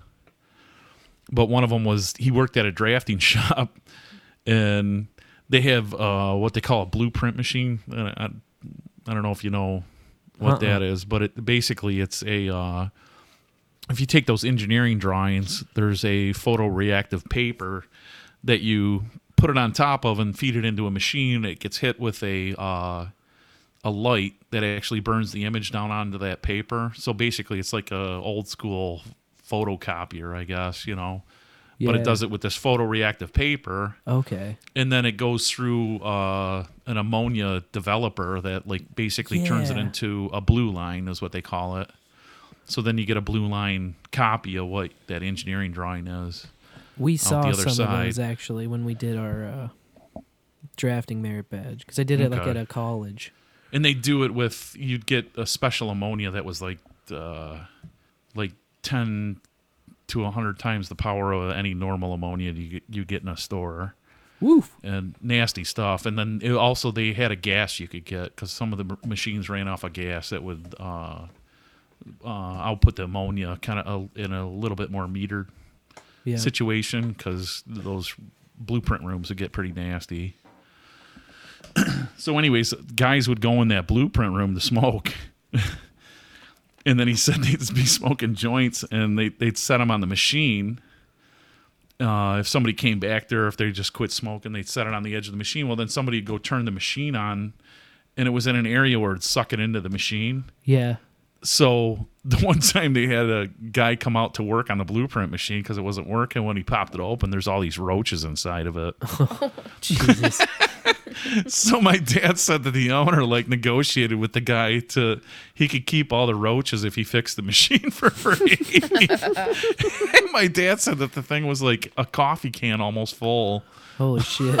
of roaches out of this machine That's incredible. Uh, like I told my dad, I'm like, "Oh Jesus, probably the fucking roaches broke the fucking machine." you got that He goes. "Uh," my dad starts laughing. He's like, "Yeah, probably." Oh my goodness. That's absurd. Um so one thing that a couple of people have sort of hinted at and I've seen and we've been thinking about is eventually this bowls with buds format is is um, going to need to expand in a certain sense that not all the people forever are going to be pot smokers and um, we also i mean we are that podcast. We are the almao weed podcast but we also are uh, kind of multidimensional and we don't want to necessarily get stuck in the same questions with the same every time. But i wanted to start talking to people about crypto too and like you ever have any experience with crypto? You ever held any send any around? I've I have a couple of wallets that are really old, yep. Um, but really haven't done anything with them in years. Uh, just I don't. I- I keep wanting to go back and revisit it. yeah but uh and the funny thing is is that uh i've seen you been posted on uh on no agenda social about Yeah. keeping it for the long haul well that's uh the son of the neighbor uh keeps saying that all the time and he's made i think a decent amount of cash off of crypto. Yeah. So he's like oh you gotta hold on to it for longer all the time. So that's Yeah. kind of when you said that it kind of rang a bell. I'm like huh. So yeah a um, lot of guys are just and that's I don't the wallets I don't have like shit in them anymore because I figured out different ways to try and get shit out of them oh yeah. And kind of tried to drain them so I didn't have you know a lot invested in them because I was I was freaked out at one point you, you, can't know have about it all set in, in one single point of failure. That's yeah yeah like, exactly it's Yep. weird be, because another thing that's cool about crypto and getting into it and starting to use it is it teaches you about security. And it teaches you like what you should be doing with you know your social media accounts and your uh, uh, cloud drive accounts and everything. Like everything should be that protected. And it just makes you better as you go along. I think. No, and it with the whole Sphinx chat thing, that's been kind of like piquing my interest. it's cool in there, man. Um, it's really, it's tough for people to figure out because it's just not like anything that uh, you know has been around before. Um, but there's just little tribes in there, and uh, they can be for anything. Like some of the, I, uh, Jin is the latest one that I saw that I recognized. Uh, James Jennifer of the. Oh, uh, okay, She does okay. our lovely intro. Oh yeah, because I saw uh, something going back and forth with the uh, karma voice and things. Yeah, I Yeah. know Agenda Social stuff was going back and forth with her. Yep. Yeah, I've uh I'm still trying to figure out like the fine tuning of how the Sphinx messages work because one of the things is people will get in especially when you're new. And I did this happened to me when I was new on Sphinx too. Um like messages sometimes won't show up or like you'll go on sphinx dot uh tribes.sphinx.chat like the list of tribes. It has the it's like a bump list. So the most recent posted tribe will be listed first and it's in that order. So like i would see tribes that i had in my app that i was like supposedly in get bumped to the top but i wouldn't see the new messages and i'm still kind of trying to figure out how that happens or how that goes around but i think it's like to do with how many channels you have open and what kind of liquidity you have because all of the messages in there are little micropayments so if the micropayment can't get to your uh, node, then there's no way for you to really see it. And so I'm trying to kind of get into the finer little nuances of that because when I first got in, I would just ask that question, and devs they're like, uh, it's like a double edged sword because w- when a dev has a question f- or from a base user, you know, of like, oh, I'm just not seeing messages, then they'll like go behind the scenes and like open channels or move liquidity around or like try to fix it and troubleshoot it and they'll be like, there, is it working now?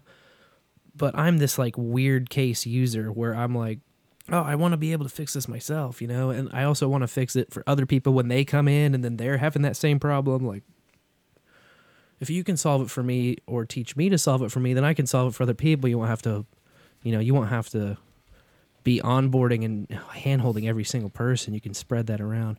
But that's also what's cool about an open source project, you know, is anybody can contribute and the source code's available and, you know, you can spread did- spread the load around.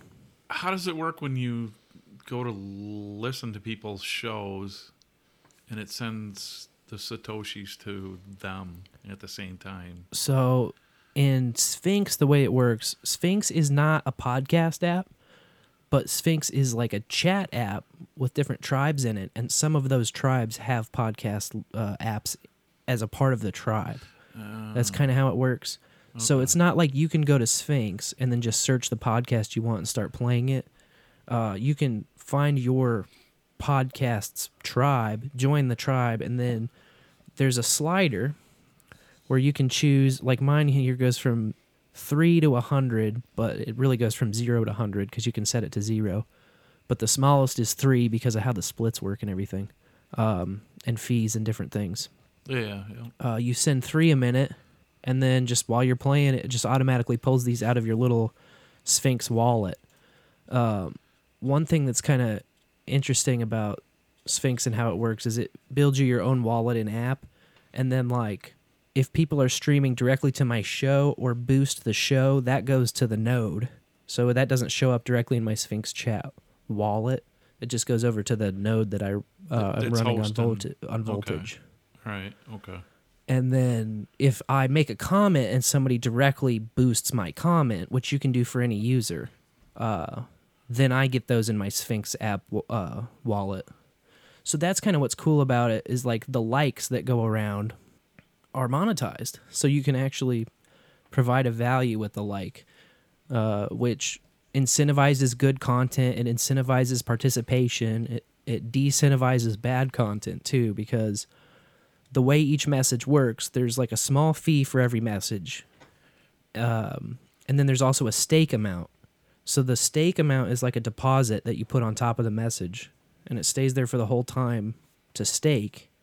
And once that time expires, like say it's eight hours or it's 12 hours, once the stake expires, you get your money back, uh, the stake part. Um, so, like for instance, in the bowl, the price per message is six sats, and the stake is 50. And then the 50 comes back to you. And uh, if your message is deleted before the stake runs out, then you don't get it back. So, at, at one on one hand, it's a spam uh, decentivization just because even though these messages only actually are six sats, uh, it's taking 56 at a time. So you can't, you know, you just empty your wallet if you were spam, spam, spamming. Uh, and if a spam is a problem, you can bump that stake up, you know, even higher. Because it really doesn't matter on the stake part, you're going to get those back anyway. But then being able to delete low quality posts, that makes uh, spamming or harassment or any other like problematic type posting in your group, it just makes it prohibitively expensive. So there's not like a ban button where I can like kick people out or ban them. But if they're posting stupid shit, then I can just delete it. Nobody gets to see it, and then their stats, their stats stay with me. Oh, okay. So it's right. kind of, in my opinion, it's almost cooler than a ban. It's like, because you can just, it's like, oh, I don't want to ban this guy if he's just going to keep paying to It's post messages and lose sats. Like, he can stay as long as he wants. I'll just keep deleting his shit, you know? Yeah. Eventually they'll go away because it's just prohibitive. Count, counterproductive to yeah, them. exactly. But it's it's a cool environment. There's a lot of uh, different potentials, and uh, like there's one that's about RaspiBlitz, and like guys in there will just help you troubleshoot your RaspiBlitz if you're setting it up. Or there's one called Sphinxtagram where it's like uh, just post people just post pictures in there and get boosted. And uh, Paul runs a contest a lot of times where he'll pay out on Fridays like some prize for whoever got boosted the highest. Oh, okay. Is As- that who hosts podcasting 2.0 with Adam or? Oh, uh, Paul is the guy. He's like one of the main guys over at Sphinx. Oh, okay. All right. All right. Um, Dave uh, Dave Jones is the guy that does podcasting Host 2.0. yeah, yeah. Which I listen to it. I like at work. I just have the the stream on like Sure. pretty much the whole time I'm at work, and I catch what I catch. Kind Yep. of, you know, going back and forth. So It's um it's one of those things where a lot of this stuff I'm finding out like namespaces. It's just like starting out in any other new profession where there's new lingo that you don't get. Like people who have a hard time just like absorbing it even though they don't know what it means just like hearing it and then they hear it again for me like the fifth or sixth time i hear about something i start to kind of grasp what the hell people are talking about but i don't let the first through fifth times like discourage me from just like hanging around and still absorbing you know what i mean like yeah, know. like a lot of that stuff is just like what the fuck is a like a node no, that's a- Adam and point, posted and- those those node clouds before, and I'm like, oh no, not that shit. Yeah, that I mean that node chart. I I, uh, I think it was Klaatu who's like, "There's no information on that. Like it doesn't it doesn't say it's worthless." You know. Yeah, And I was like, because "Yeah, but this chart taught me channels. Like I was asking all of the devs, what the fuck is a channel and why do I need it and what how does it work?" And like. Nobody even could give me like a link to an article to read, and I read a bunch of articles directly about channels too, and like they were all you know written by S- for SEO and oh they, yeah, like I read them and I didn't feel like I learned anything. I was like, okay, but I still don't get it. Like I get that it's okay. That's where the money goes from this node to this node. That's like, but how do I start one? What? How does it work? What is it? How long do I have to wait? You know, why should I? Who should I pick? Like, who should I open a channel to? Is there like I'm a strategy to it? You're like, I'm not an SEO douchebag. Yeah, I'm not a fucking search engine, man. I'm I'm just like a confused end user here. Uh 1ml.com is a site that I've been cruising lately and it uh is a Lightning Network search and analysis engine. And you can type in an IP or an alias or a node public key or whatever and like look up the node and like its health and everything and how good of a node it is and uh, so that's kind of my next angle is to try and like get channels open up so that I'm actually providing a node that's useful to the network that payments So are when you- flowing through. When you connect to those different nodes, does it boost your your channel rating? Is that what I'm? There's like uh the the main point and the main goal of the whole network is liquidity. So you want to be able to send a big number of sats across channels and receive them as well. So it'll hit the most amount of people. That's what you're saying, right? Yeah, and like Okay. also you you know the bigger your liquidity, the larger the payments you're going to be able to handle too. Okay. So like certain things just aren't going to show up or be available if you don't have the channels at a high enough capacity. And that's kind of what I'm trying to figure out too a little bit. I like I said, I have a suspicion that that's the problem behind not seeing messages sometimes in Sphinx. Like if you're in there, especially when you're new. So if you're new, the whole Lightning network works by gossiping. So all the nodes that are connected to each other uh, each day or at a certain interval tell all the other nodes about like the nodes they know about. So there's this kind of gossip action that happens. And until you have uh, a lot of different peers connected and like nodes know where you are and can figure you out, some traffic is just not going to get routed to or through you.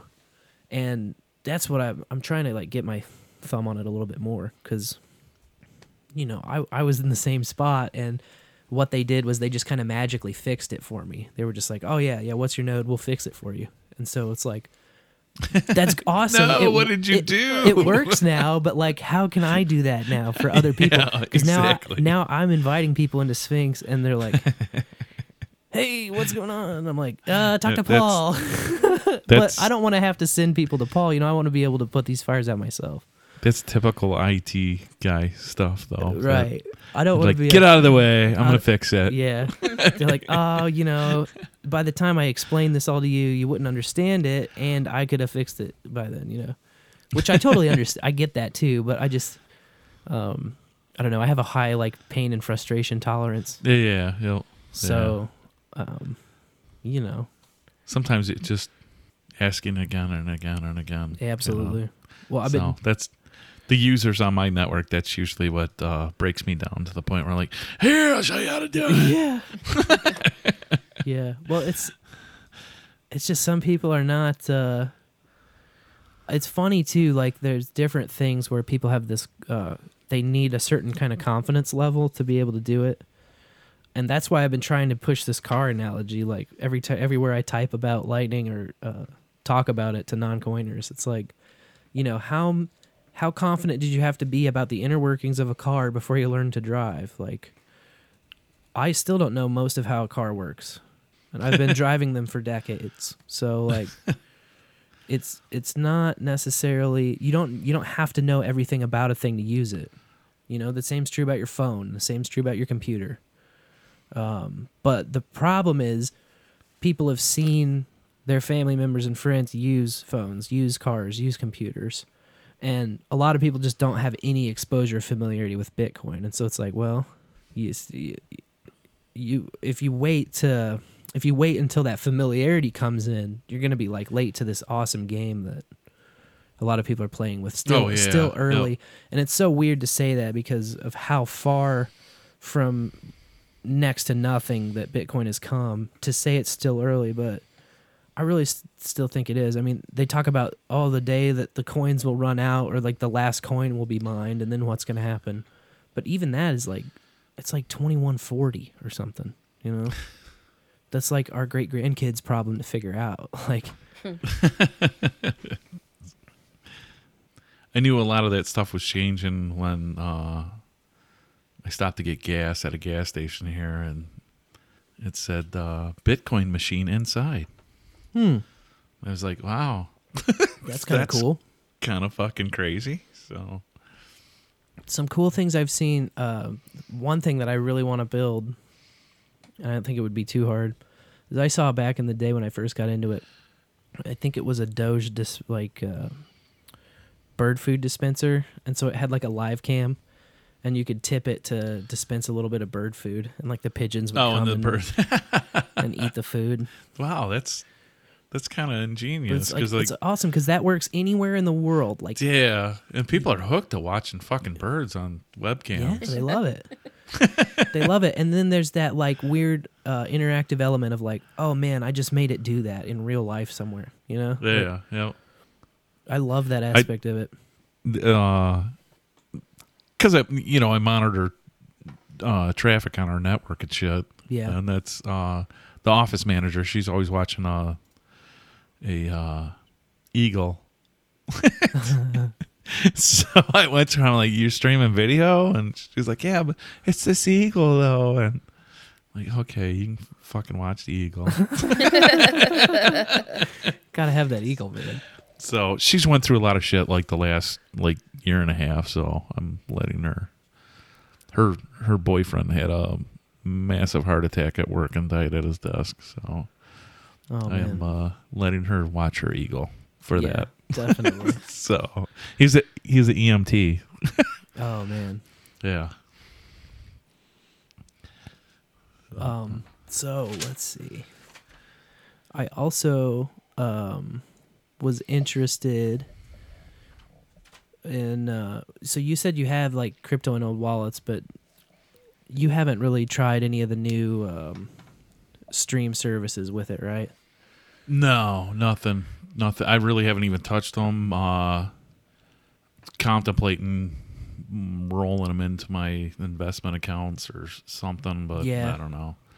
There's So- uh I always hear about dudes uh with hardware wallets and that'll be my next step that I'm looking into Oh yeah, for yep. like some cold storage. But that'll be when Yeah. uh, right now I'm just trying to expand like my liquidity and be able to have like a node that can handle you know some traffic do you and then when there's enough to siphon off then I'll start doing that.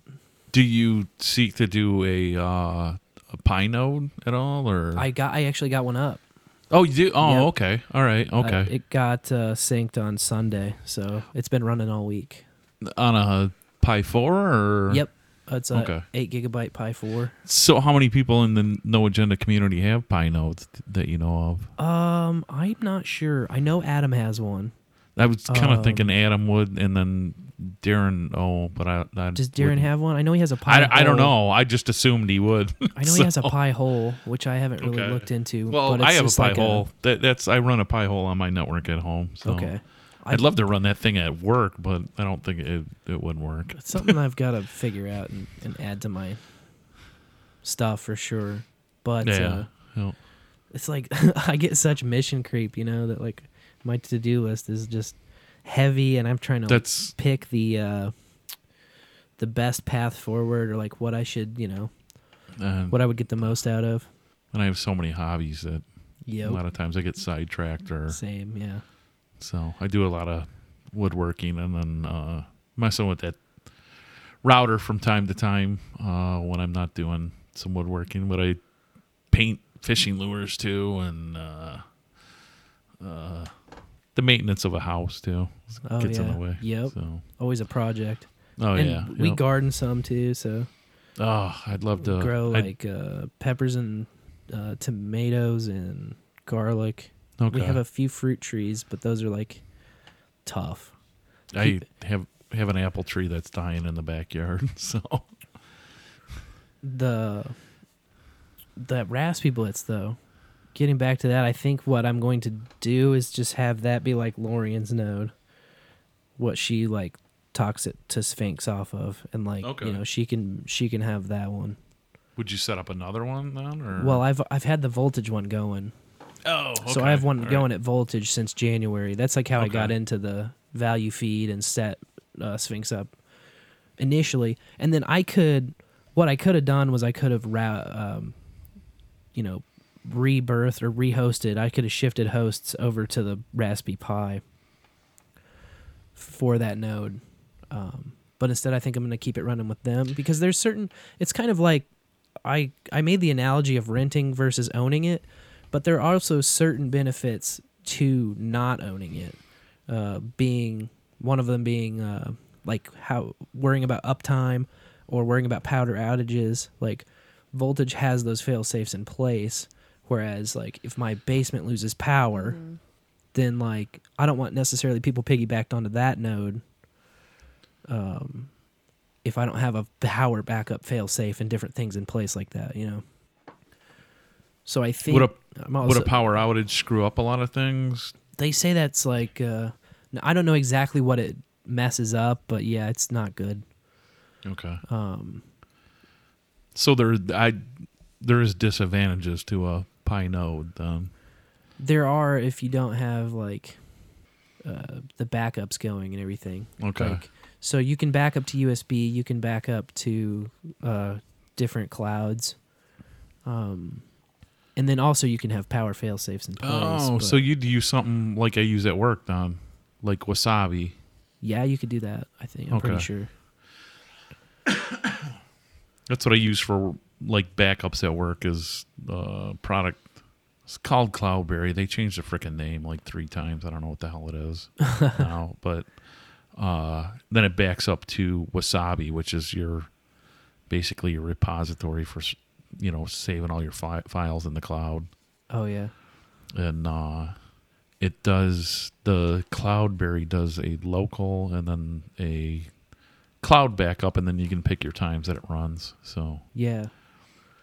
Yeah, that's kind of there's different ways to set the backups up and how often it backs up and okay, It- it- yeah, that's as, as long as you have a backup to flash from, then it can resync to the, the Yeah, blocks that yep. it missed and everything. But yeah. it's still a pain in the ass. Like Sticking with that, like in the cloud too. That's the same reason. Like uh, we had a Exchange server at work, and then Exchange servers are like a bastion of fucking viruses and everything else under Yeah. the sun. Uh, so I hosted one from the evil Microsoft is oh yeah, quite a nice solution and it's cheap. So that's like all the stuff that we learned was Microsoft heavy. well, oh yeah, oh every time you go into a a full stack, it's gonna all be hmm Microsoft. It's wild how much of the of the stuff they control.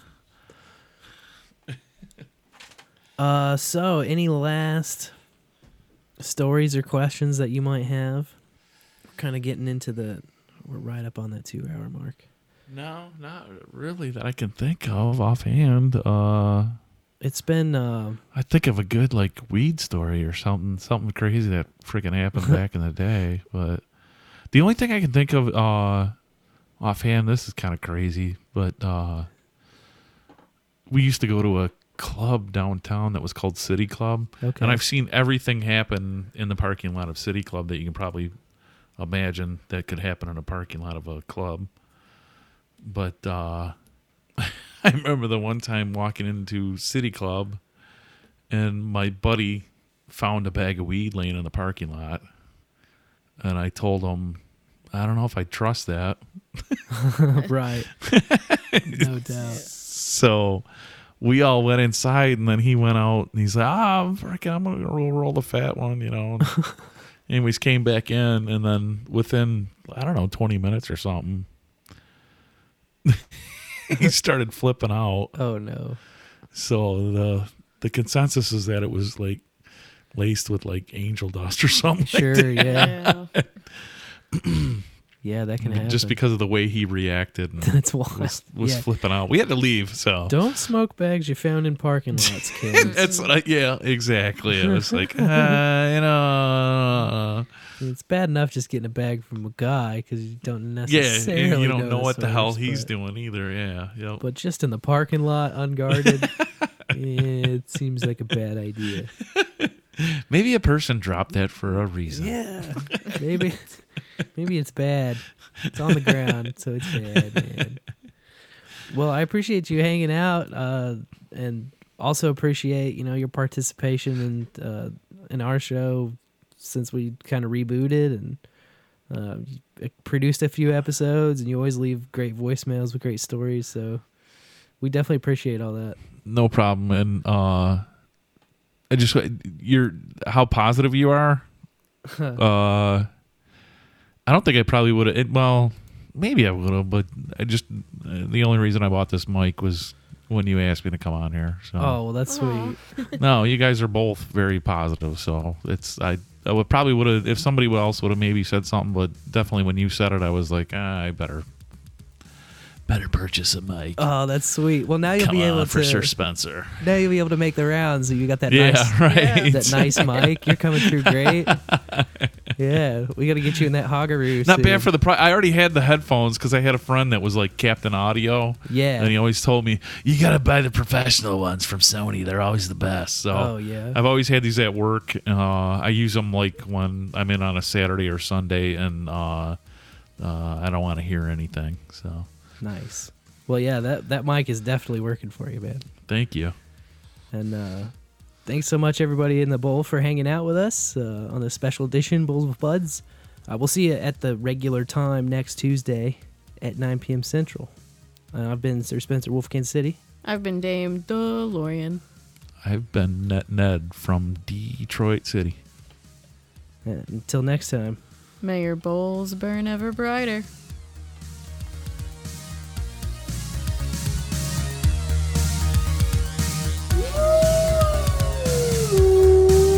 And everyone's like, ah, right, cool, kinky, yeah, right, ah, yeah, nice. Yeah, yeah, yeah, yeah. You'd love it.